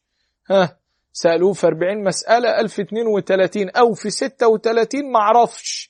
يعني مجمل الإجابة توتال الإجابة بتاعته جاوب أربع أسئلة أو ست أسئلة أو ثمان أسئلة رضي الله عنه آه ده العالم ليه؟ لأنه بخاف من الحاجة دي لأن الفتوى هي التبليغ عن الله لذلك ابن القيم عمل كتاب اسمه سماه أعلام الإيه؟ أعلام الموقعين عن رب العالمين يعني أنا لما بفتي كده هو ده أنا بفتي عن مين؟ ده أنا بقول قال الله قال سيدنا رسول الله صلى الله عليه وسلم. ومن علامات الساعة أن سيدنا النبي صلى الله عليه وسلم قال إن هيظهر في آخر الزمان آه لما العلماء يموتوا اتخذ الناس رؤوسا جهالا سلم يا رب فأفتوا بغير علم فضلوا وأضلوا فأولئكم شرار الخلق عند الله. يبقى إحنا عاوزين وإحنا بنتكلم في الفتوى بكون معانا الأدوات. اللي المفروض أي عالم ولا أي حد في شغله بكون واخدها معاه. طب وعالم بتاع الفتوى واخد معاه القرآن الكريم. يبقى ينفع ما يكونش حافظ القرآن؟ أقول له لا أنت ما تلزمنيش. ليه؟ لأنه لازم يكون فاهم إيه اللي في القرآن الكريم. فاهم دلالات الألفاظ. فاهم الآية دي نزلت في مين؟ سبب النزول. عشان ما يقوليش والله اقتل فلان. ليه؟ أصا أصا القرآن بيقول كده. القرآن القرآن إيه يا عم. ها بقول لك وقاتلوا المشركين كافة يا عم ده الكلام ده لسيدنا النبي صلى الله عليه وسلم. سبب نزول إنهم اعتدوا ومش عارف على المسلمين. وربنا قال لسيدنا النبي أذن الذين يقاتلون بأنهم ظلموا وإن الله على نصرهم لقدير الذين أخرجوا من ديارهم. أما واحد يقول لي الكلمتين دول وأرد عليه أقول له الله أنت ما عارف حاجة. ها يبقى أنا عندي الدين علم. قلت لك دي خليها ثابتة معاك. الدين علم. الدين عندي له علوم. عارف حاجة في العلوم دي؟ ولا ما تعرفهاش؟ ما تعرفهاش؟ أقول له لا أنت راجل متدين. تدين بقى اسمه السلوك. البس جلابية البس طاقية رب دقنك امشي مش عارف عامل إيه. أنت كده ده تدين ده سلوك. بس ما تقولش ربنا بقول ولا سيدنا النبي عشان ما تضلش الناس عن غير علم. تمام؟ عالم خد معاك الأدوات وقول لي والله ربنا بيقول كذا. علماءنا قالوا فيها كذا سلفنا الصالح قال فيها كذا سيدنا النبي علمنا فيها كذا. أقول لك لا أنت كده عالم وصلت لي معلومة وربنا يبارك فيك. تمام؟ هكذا كان أصحاب رسول الله صلى الله عليه وسلم يعلمون الناس ويتعلمون من رسول الله صلى الله عليه وسلم. سيدنا معاذ مثلا كان بيصلي مع سيدنا النبي صلى الله عليه وسلم وبعد ما يخلص صلاه مع سيدنا النبي يروح يصلي بناس تانيين. فراح في يوم من الأيام فحفظ سورة البقرة. كان أصحاب سيدنا النبي معظمهم ما بيحفظوش القرآن كاملة. يعني لأنهم كانوا بياخدوا من سيدنا النبي خمس آيات خمس آيات. سيدنا عمر يقول كنا نأخذ خمسا خمسة حتى نرجع إلى بيوتنا ونعمل بالخمسة ثم نرجع إلى رسول الله مرة ثانية. يبقى إحنا مش كنا بنحفظ كم بس عاوزين إيه؟ عاوزين الكيف وعاوزين التطبيق. لأن كان عندنا إدراك. عارفين يعني إيه قرآن؟ يعني ده نهج حياة. عارفين ده اللي هيسعدنا في الدنيا وفي الآخرة. طيب كان بياخد خمسة خمسة. سيدنا معاذ في يوم صلى مع سيدنا النبي وحفظ سورة البقرة. قال اما راح اطبقها على الناس دول. هيصلي العشاء بسورة الإيه؟ آه فالناس طبعا زي حالتنا كده الناس تعبانة. طول النهار اللي, اللي عنده جمل بيشيل عليه مية ويشيل على الجمل ويمشي بالجمل ومسافات تعبانين. فالمفروض وأنا بصلي بالناس كده هو أعمل إيه؟ آه فسيدنا معاذ خبط الصورة كلها جاب سوره البقرة. فاشتكوا قالوا يا سيدنا النبي إحنا بنروح بنصحى الصبح بدري وبنروح عندنا جمال بنحط عليها مية وبنمشي مسافات وبتاع. سيدنا معاذ فزعل سيدنا النبي صلى الله عليه وسلم قال لي سيدنا معاذ إن منكم منفرين. يعني أنتوا في منكم ناس ها هو سيدنا معاذ مش قاصد ده سيدنا معاذ حب في الصلاة وحب لربنا وحب للقرآن وحب إن هم يسمعوا وهم برضه مش كارهين. بس في حاجات زي ما إحنا بنقول في أولويات هو عاوز يصلي عشان يرتاح شوية عشان يرجع يقوم. تمام كده ما هو ده مبدأ ربنا قال لسيدنا النبي كده يا المزمل قم الليل إلا إيه؟ ما قالوش قوم الليل كله. قال له نصفه أو انقص منه إيه؟ قال أوزد عليه ورتل القرآن إيه؟ ترتيلا ده مقام سيدنا النبي. لذلك سيدنا النبي كانش بينام أساسا. السيدة عائشة تشوفه قايم طول الليل بصلي حتى تتفطر قدماه بتتورم يا رسول الله هون عليك عم بالراحة شوية قد غفر الله لك ما تقدم من ذنبك وما تأخر يوم. يقول لها يا عائشة أفلا أكون عبدا؟ إيه شكورا لئن شكرتم لأزيدنكم. ده مبدأ سيدنا النبي صلى الله عليه وسلم. طيب فقال لسيدنا معاذ إن منكم منفرين فإنكم ها أما بالناس فالإيه؟ آه. في ناس تعبانة في ناس مريضة إنما ما تكون بينك وبين نفسك. يا عم صلي يا رب تصلي طول الليل. سيدنا النبي ما تصلوا عليه. ورد أنه كان يصلي بالركعة من بعد صلاة العشاء إلى أن يؤذن سيدنا بالليل لأذان الفجر. تقدر أنت تصلي بركعة من بعد العشاء لحد الفجر؟ ها؟ والله أطول ركعة إحنا صليناها كانت كام ركعة؟ كانت كام وقت؟ طيب بتاعك كان قد إيه يا عم سهل؟ دي ركعة طيب ساعة ونص بس مش من بعد العشاء لحد إيه ده؟ ده الساعة ونص دي بتهيألي أنت قلت أنا مش داخل الجامع ده تاني. غالبا. آه هو ده اللي بيحصل. ده إحنا بنروح التراويح في رمضان بيصلي ربع في الركعة يعني بيجيبوا في ما يعادل سبع أو ثمان دقائق عشر دقائق بالكتير وبنمل. كتير منا بيتعب. آه أول رمضان تلاقي الجوامع ما شاء الله عليها. ها؟ عشر أيام ولا خمس أيام ما تلاقيش حد في الجامع. إيه يا جماعة؟ خلاص تعبنا. ملينا تمام؟ وده بيحصل كتير. بس إحنا لازم نقاوم الحاجة دي. طيب سيدنا النبي علمنا علمنا الترويح عن النفس. طيب الحاجة دي أنا أجيبها منين؟ أجيبها من الفهم بقى من المعدات اللي عندي. أجيبها سيدنا النبي دخل على السيدة زينب بنت جحش رضوان الله عليها في يوم من الأيام وجد في حبل مربوط في المسجد كده. فقال الحبل ده بتاع مين؟ قالوا هذا الحبل أمنا أم المؤمنين السيدة زينب بنت جحش. طب ليه؟ قال عشان تصلي بيه. هتصلي في حبل إزاي حبل مربوط بين عمودين في المسجد. هتعمل بالحبل إيه يعني؟ ده غسيل ولا إيه؟ قالوا لا يا سيدنا النبي ده هي لما بتتعب بتقف تمسك في الحبل عشان حبة الوقوف بين ايدين ربنا. حبة ده إنها واقفة. بتحب تكلم ربنا في الصلاة. عارفة إن الصلاة دي صلة فعاوزة تتكلم بقى عاوزة تقول يا رب. سيدنا النبي قال إيه؟ قال حلوة فكوه. آه وقال لنا وقال لها ليصلي أحدكم نشاطه. أول ما يكون فيك باور كده هو عاوز تصلي خش وصلي. ليصلي أحدكم نشاطه. طب تعبت. فإذا فتر يعني تعب شوية فليجلس وليذكر الله. غير العبادة نوع العبادة عشان ما تملش من الحاجة دي. تمام؟ يبقى ده منهج سيدنا النبي صلى الله عليه وسلم. ذلك علمنا. قال كلفوا من العمل ما تطيقون وأحب الأعمال إلى الله أدومها وإن إيه؟ وإن قال عادي ما قلت لك في الطريق لربنا عادي ما تستهترش. ها النهاردة يا جماعة أنا عندي عشر تسبيحات ها وعشرة استغفار وعشرة لا إله إلا الله وعشرة الله أكبر وعشرة صلاة على سيدنا النبي الأسبوع الجاي إن شاء الله العشرة دول هيبقوا خمسين. إيه المشكلة؟ بعود نفسي بربي نفسي على طاعة ربنا. طيب من غير أصول فقه ما عنديش أصول فقه. إيه علاقة ده بأصول الفقه؟ ما أنا قلت لك علاقة الحاجات دي بأصول الفقه إن هي بتفهمني اللي عمله سيدنا النبي صلى الله عليه وسلم. طيب بتعلمني إن أنا لو شفت حد بيعمل حاجة طاعة ربنا بس ما وردتش عن سيدنا النبي صلى الله عليه وسلم ان أنا ما اقولش عليه إنه مبتدع. تمام كده أهو؟ يبقى اللي دارس أصول فقه يقول والله اللي عارف يعني إيه بدعة. معنى كلمة إيه؟ بدعة. ما سيدنا النبي نهى عن البدعة وقال كل بدعة إيه؟ ضلالة وكل ضلالة في الإيه في النار. طيب لما أشوف واحد ماسك سبحة كده وأقول له السبحة دي بدعة لأن أنا مش دارس ومش فاهم. ها دي بيتوصل بها لإيه لعبادة ربنا. طيب الراجل اللي دخل على سيدنا النبي في يوم من الأيام كده أهو وهم بيصلوا فسيدنا النبي صلى الله عليه وسلم بقول سمع الله لمن حمد في الصلاة. فقام واحد من الصحابة قال ربنا ولك الحمد حمدا طيبا طاهرا دائما ملء السماوات وملء الأرض وملء ما بينهما وملء ما شئت من شيء بعد. الحاجة دي سيدنا النبي ما قالهاش. فاجتهاد فلما خلصت الصلاة سيدنا النبي بقول مين اللي قال فالصحابي اسمه رفاعة بن رافع. بقول كسفت أقول أنا. بقول أكون عملت حاجة إيه؟ ما هو النبي بيقول ف فبقول في الآخر ما سيدنا النبي قال ما هو ما ينفعش سيدنا النبي يقول حاجة وأنا ما ردش. فقلت أنا يا رسول الله. فقال لقد رأيت بضعا وثلاثون ملكا يبتدرونها أيهم يكتبها أولا. يا سلام. الراجل ده عمل حاجة ما لهاش سيدنا النبي. ولا علمها له سيدنا النبي. دي اسمها عندنا إيه؟ ها. أيوه قولوا كده هو بدعة. الله.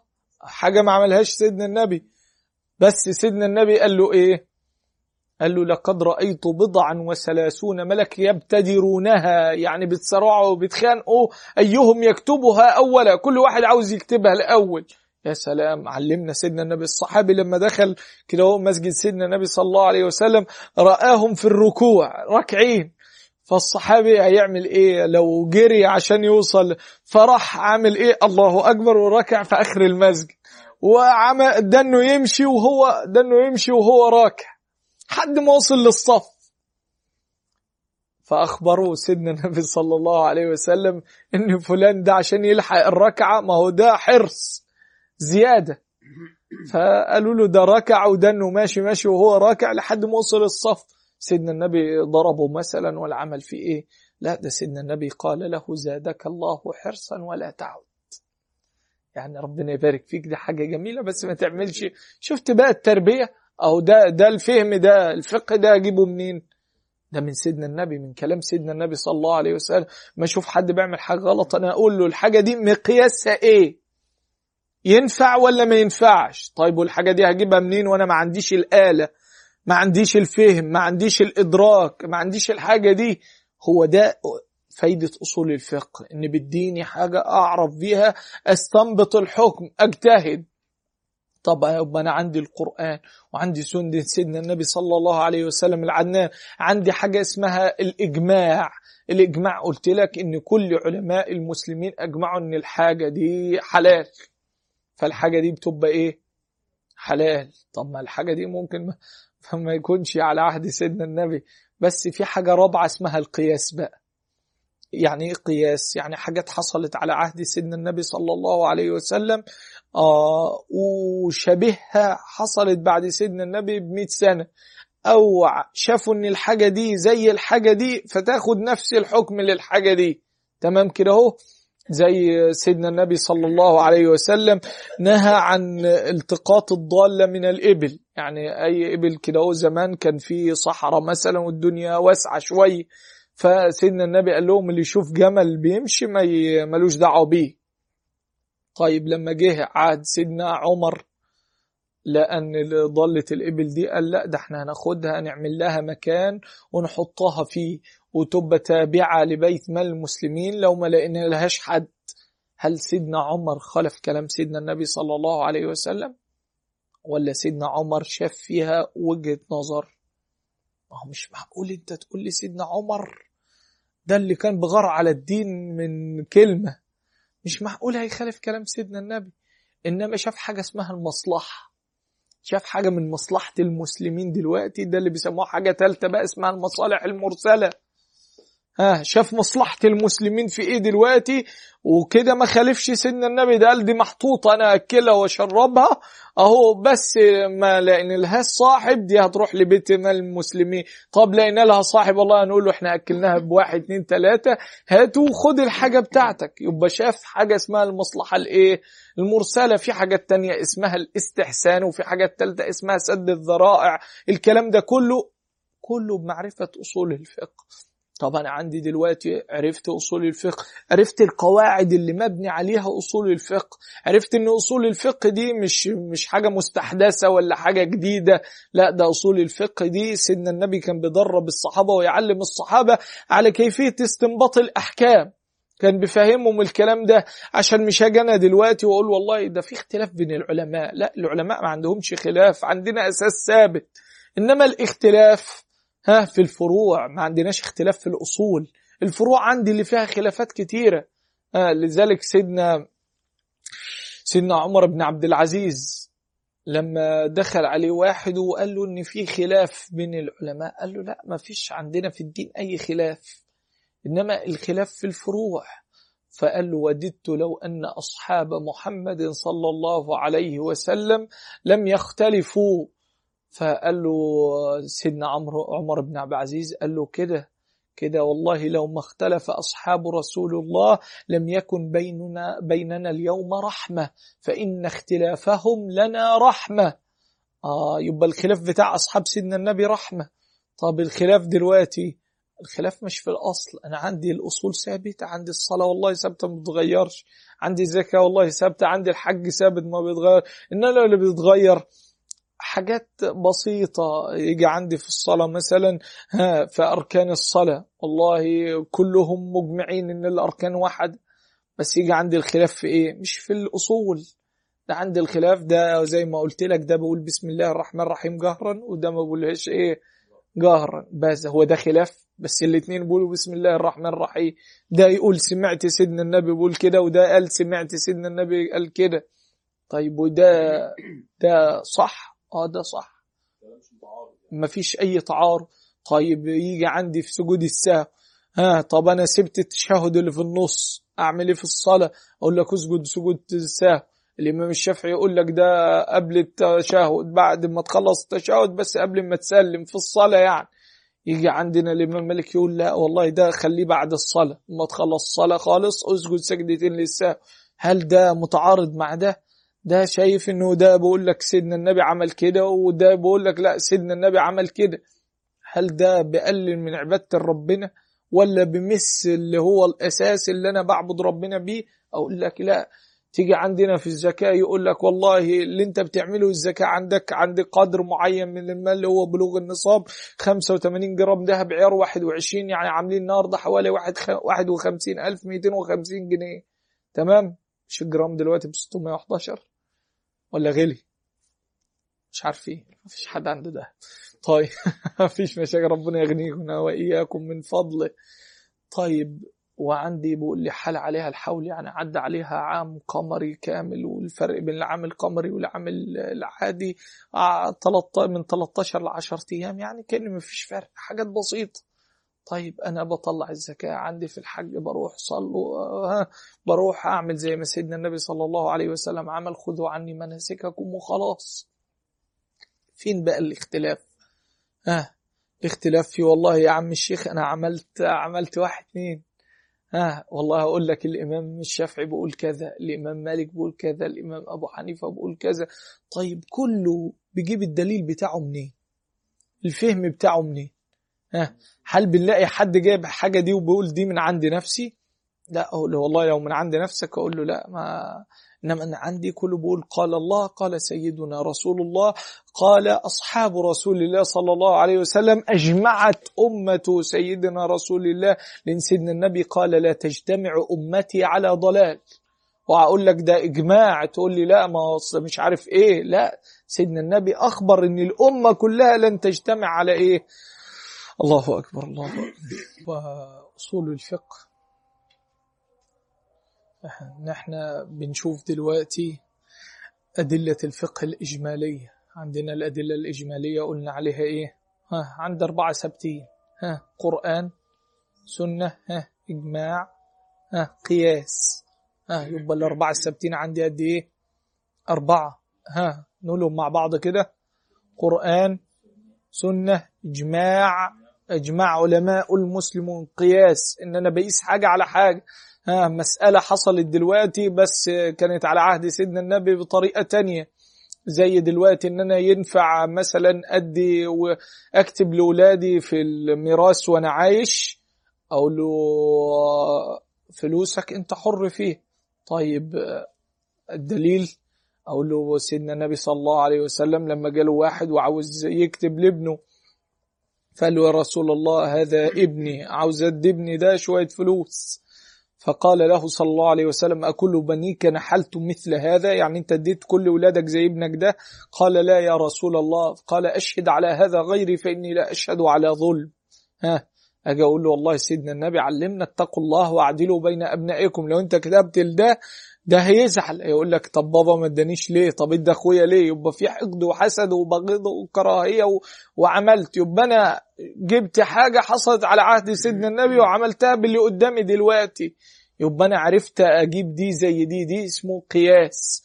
قياس حصل على سيدنا النبي حصل حصل حاجة وسيدنا النبي حكم فيها بكذا. طيب أنا أحكم فيها بإيه دلوقتي؟ طيب ده الراجل المجتهد يبقى لازم يكون عنده قرآن وسنة وإجماع وعنده إيه؟ وعنده قياس. وفي ستة تانيين ولا سبعة تانيين لأن هم 11 تمام كده أهو؟ إحنا خدنا الأربعة دول.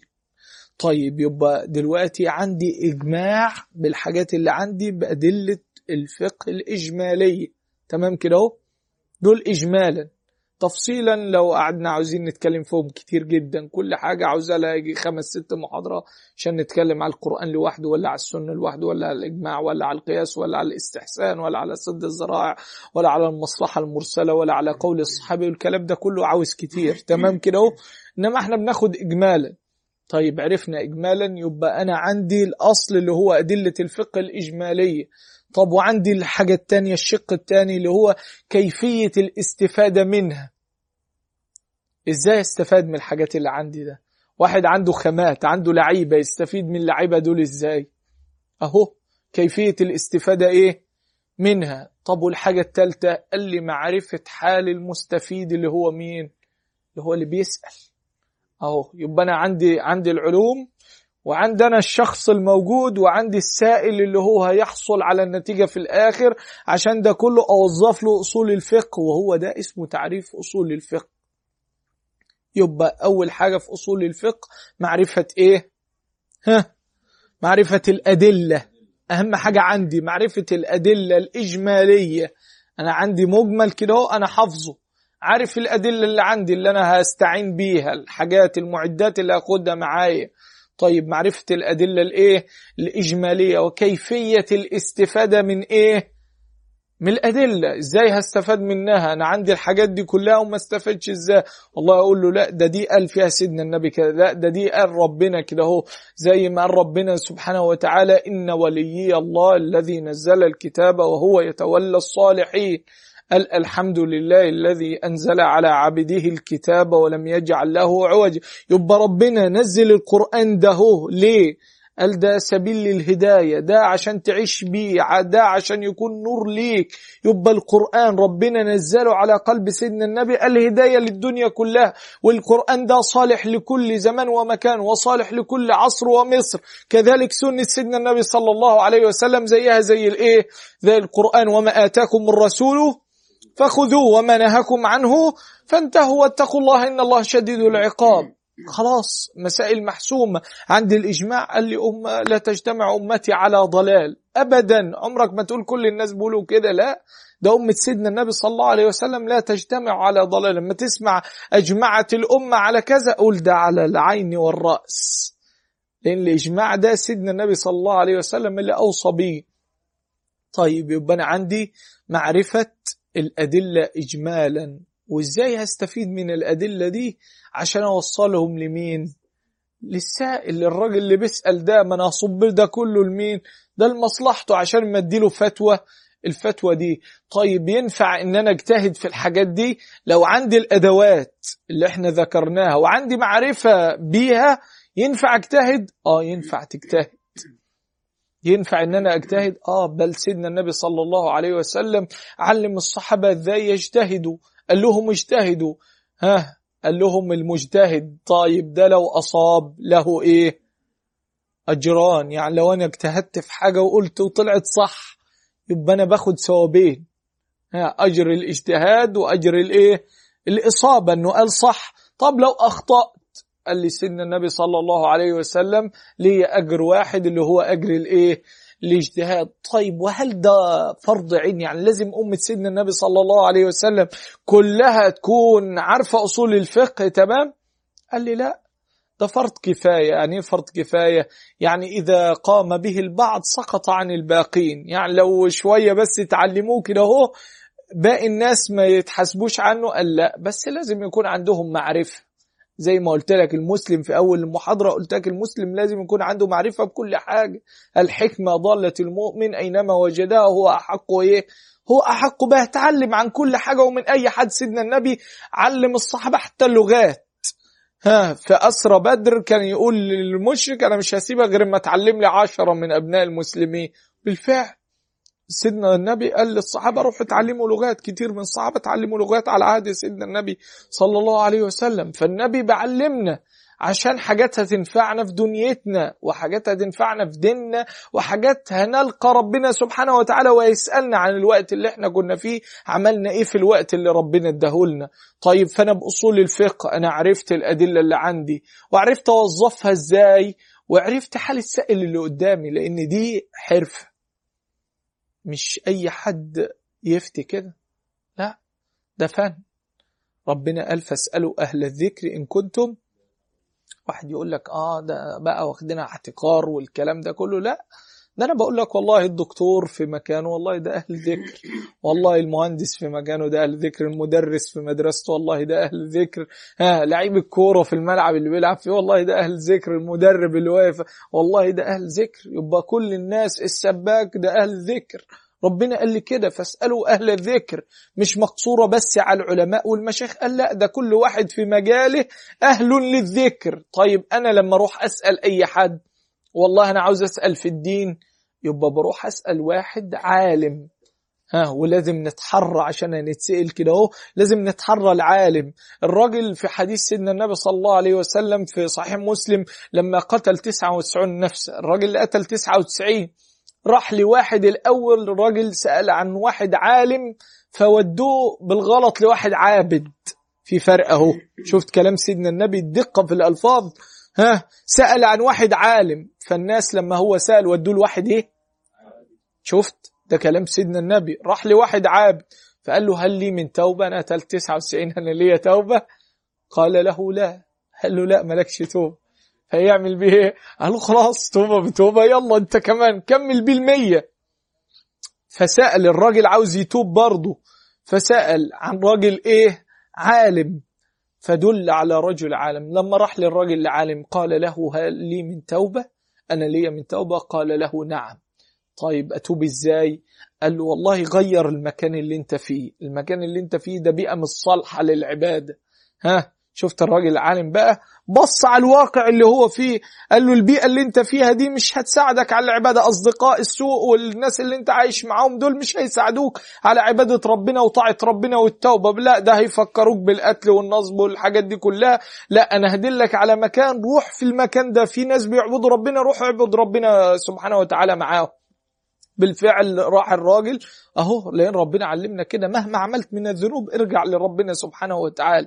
قل يا عبادي الذين أسرفوا على أنفسهم لا تقنطوا من رحمة الله. ارجى آية في القرآن في سورة الزمر الايه 52 إن الله يغفر الذنوب. إيه؟ جميعا إنه هو الغفور الرحيم. طب نعمل إيه؟ قال وأنيبوا إلى ربكم. يعني نرجع لربنا باستمرار. وسيدنا النبي المختار صلى الله عليه وسلم يقول في صحيح مسلم إني لا أستغفر الله وأتوب إليه في اليوم أكثر من كم؟ ها من سبعين مرة. وفي رواية الأغر لابن يسار المزني في الترمذي إني لا أستغفر الله وأتوب إليه في اليوم والليلة أكثر من مئة مرة. ده سيدنا النبي بيعلمنا يا عم سهل بيعلمنا الاستغفار. طب إحنا أولى إن إحنا نرجع لربنا. فالراجل لما قالوا له روح للمكان ده شفت عقلية المفتي الراجل العالم؟ قال له سيب المكان وارجع. طب ما هو كان ممكن يقول له استغفر ربنا وخلاص. لا ده هو نظر للواقع. كذلك المفتي وهو بدي الفتوى لازم يبص للواقع اللي قدامه. ها؟ قال له لا ده أنت تسيب المكان ده وروح لمكان تاني. المكان التاني ده في ناس بيعبدوا ربنا. فالراجل وهو رايح كده في نص الطريق مات. جم ملائكة الرحمة وملائكة العذاب دول قالوا ده قتل 100 مش 99 لا ده كمل ال 100 طيب ده يروح النار. طيب ملائكة الرحمة يقولوا ده جه تايب إزاي هيروح النار؟ ده الراجل عمال يسأل على التوبة و... قالوا لا ده يروح الجنة. فتخاصموا الاثنين مع بعض. هم سيدنا النبي صلى الله عليه وسلم يعلمنا عن رحمة ربنا سبحانه وتعالى. يقول فأوحى الله إليهم والله أعلم بكل شيء. أوحى الله إليهم أن قيسوا المسافة بين الأرضين. يعني الأرض اللي هو جاي منها والأرض اللي هو رايحها. يقول سيدنا النبي صلى الله عليه وسلم فأوحى الله إلى الأرض التي يريدها أن تقاربي شوف بقى رحمة ربنا. وإلى الأرض التي خرج منها أن تباعدي. شفت رغم إنه عمل ده كله في الدنيا بس ربنا عاوز يغفر له وعاوز يرحمه. قال لهم قيسوا المسافة. فلما قاسوا المسافة طبعا لو قرب للأرض اللي هو رايحها فخلاص ربنا غفر له ودخله الجنة. لذلك ربنا علمنا التوبة والاستغفار. عبدي يقول ربنا في صحف إبراهيم عبدي انظر إلى الشمس وشعاعها وإلى البحار وأنوارها. وإلى البحار وأمواجها وإلى الأفلاك ومدارها وإلى الأرض واتساعها وإلى الجبال وشموخها وإلى كل متحرك وكام وظاهر وساكن الكل يعلن بجلالي ولا يغفل عن ذكري. عبدي أذكرك وتنساني وأسترك ولا تخشاني. لو أمرت الأرض لابتلعتك في بطنها ولو أمرت السماء لأغرقت ولو أمرت البحار لأغرقتك في معينها ولكني أؤخرك إلى أجل أجلته وإلى وقت أقدته ولا بد لك ولكل نفس من الورود علي والمرور بين يدي أذكرك أعمالك وأعد عليك أفعالك حتى إذا أيقنت بالبوار وأدركت أنك من أهل النار أوليتك غفراني ومنحتك رضواني وقلت لك عبدي لا تحزن فقد غفرت لك الذنوب والأوزار ومن أجلك سميت نفسي العزيز الغفار. هو ده ربنا بحبك عاوزك معه على طول وهو معكم أينما كنتم. طب أنا عاوز أتعلم دين ربنا يبقى لازم أعامل ربنا سبحانه وتعالى زي ما علمنا في قرآنه. زي لازم أفهم زي ما سيدنا النبي صلى الله عليه وسلم فهم مراد الله وفهم أصحابه صلى الله عليه وسلم مراد الله ومراد سيدنا رسول الله. وأنا بتعلم العلم أنا عاوز أفهم. أنا جاي هنا عاوز أفهم ربنا سبحانه وتعالى. قال لي تعلم الحاجات دي ليه؟ يبقى إحنا قلنا تعليم أصول الفقه. ده فرض إيه؟ فرض كفاية أحسنت. آه مش فرض عين لا ده فرض كفاية. إذا قام به البعض سقط عن الباقين. بس ده ما يمنعش إن يكون عندي خلفية عن الحاجات دي. عندي خلفية زي المفتي مثلا ما راح أسأله بجيب الفتوى بيعتمد على إيه. كذلك الطبيب لما بيعمل عملية بيعتمد على إيه. كذلك المهندس لما بيبني بيت بيعتمد على إيه. يبقى لازم أكون عارف المفتي عنده أدلة بيعتمد عليها. عشان لما أروح أسأل واحد في كذا ويقول لي كذا وأروح أسأل واحد تاني أجي أنا يكون عندي عقل ما هو ده بقى استفتي قلبك وإن أفتك الايه آه يبقى أنا عندي أنا كمان عندي حاجة برجح بيها. ما أنا ممكن أروح لشيخ أقول له الحاجة دي إيه؟ يقول لي آه لا ده اعمل فيها كذا. أروح لشيخ تاني يقول لي كذا. طب أنا احترت دلوقتي أسأل مين؟ ها ما ده بيقول لي كذا وده بيقول لي كذا. أسأل مين؟ لازم يكون عندي كيفية إن أنا أتحرك بين الاثنين دول والاثنين صح. الاثنين صح. ومن الخطأ اللي إحنا هنعرفه بعد كده إن أنا أروح كل شوية أسأل عن نفس الحاجة حد لأن هسمع كلام تاني ده من الغلط لا نعرفه في اداب المفتي والمستفتي بعد كده. إنما عرفنا إن أنا ممكن أكون مجتهد صح؟ لو عندي الضوابط وعندي المعدات اللي تلزمني اللي هي فهم إيه؟ آه القرآن بس والسنة بس. آه الأدلة عندي قرآن سنة عندي إجماع وعندي قياس. تمام كده أهو؟ يبقى أنا لازم الحاجات دي كلها أكون مستوعبها وتكون معايا. طب ماشي. ها الحاجات دي كلها تكون مستوعبها وتكون معايا. طيب هل الاجتهاد ينقض بالاجتهاد؟ يعني أنا اجتهدت في زمن من الزمان. جه الدكتور بعدي اجتهد. هل كلامنا غلط وكلام الدكتور هو اللي صح؟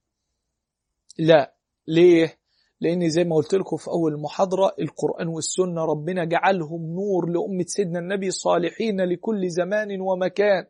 كذلك في فتوى تنفع النهاردة كمان سنة الفتوى دي ممكن تتغير. يبقى الفتوى تتغير تتغير بتغير الزمان والمكان وطبيعة الناس وحاجة الناس. لأن الحاجة تنزل منزلة الضرورة. ها شفنا سيدنا عمر غير حاجات ما كانتش على عهد سيدنا النبي صلى الله عليه وسلم. شفنا سيدنا عثمان عمل أذان تاني للجمعة ما كانش على عهد سيدنا النبي صلى الله عليه وسلم.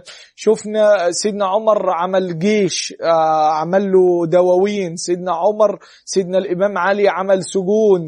الصحابة عملوا حاجات ما كانتش موجودة على عهد سيدنا النبي صلى الله عليه وسلم. يبقى الزمن إيه؟ الزمن تغير. وكذلك الفتوى. طب كل الحاجات اللي هم عملوها دي هل هي مخالفة لكلام سيدنا النبي صلى الله عليه وسلم؟ لا ده اللي هنتكلم فيه إن شاء الله المحاضرة الجاية. هنتكلم عن البدعة. وهل أنا كل بدعة دلوقتي أعملها أو كل حاجة أعملها معناها بدعة ما عملهاش سيدنا النبي صلى الله عليه وسلم؟ هنتكلم فيها بإيجاز شوية ها عشان نعرف إن معنى كلام سيدنا النبي كل بدعة ضلالة وكل ضلالة في النار معنى كلام سيدنا النبي إيه؟ وهل كل هنا بتفيد العموم ولا كل دي خاصة ولا إيه نظامها؟ ده اللي إحنا عاوزين نعرفه إن شاء الله المحاضرة الجاية. نرفع إيدينا لربنا سبحانه وتعالى. اللهم صل على سيدنا محمد في الأولين. اللهم صل على سيدنا محمد في الآخرين. اللهم صل على سيدنا محمد في كل وقت وحين. اللهم صل على سيدنا محمد في الملأ الأعلى إلى يوم الدين. اللهم اهدنا يا مولانا بفضلك في من هديت وعافنا في من عافيت وتولنا في من توليت وبارك اللهم لنا فيما أعطيت. اللهم اغفر لنا ذنوبنا واستر لنا عيوبنا وتجاوز عن ذنوبنا. وتقبل منا جميع أعمالنا واجعلها خالصة لوجهك يا كريم. اللهم اهدنا واهد بنا واجعلنا سببا لمن اهتدى. اللهم اجعلنا هداة مهتدين. لا ضالين ولا مضلين ولا مقصرين ولا مفرطين. وانصرنا على أعدائنا يا رب العالمين. اللهم أعزنا بالإسلام قائمين. اللهم أعزنا بالإسلام قاعدين. اللهم أعزنا في الإسلام في كل وقت وحين. اللهم أمنا في أوطاننا. اللهم أمنا في أوطاننا. اللهم أمنا في أوطاننا. واجعل مصرنا أمنا أمنا سخاء رخاء وسائر بلاد العالمين يا رب العالمين. أقول قولي هذا وأستغفر الله العظيم لي ولكم وجزاكم الله خيرا على حسن استماعكم وصلى الله وسلم وبارك على نبينا محمد وعلى آله وصحبه وسلم. هو الذي بعث في الأميين رسولا منهم يتلو عليهم آياته ويزكيهم ويعلمهم الكتاب والحكمة وإن كانوا من قبل لفي ضلال مبين.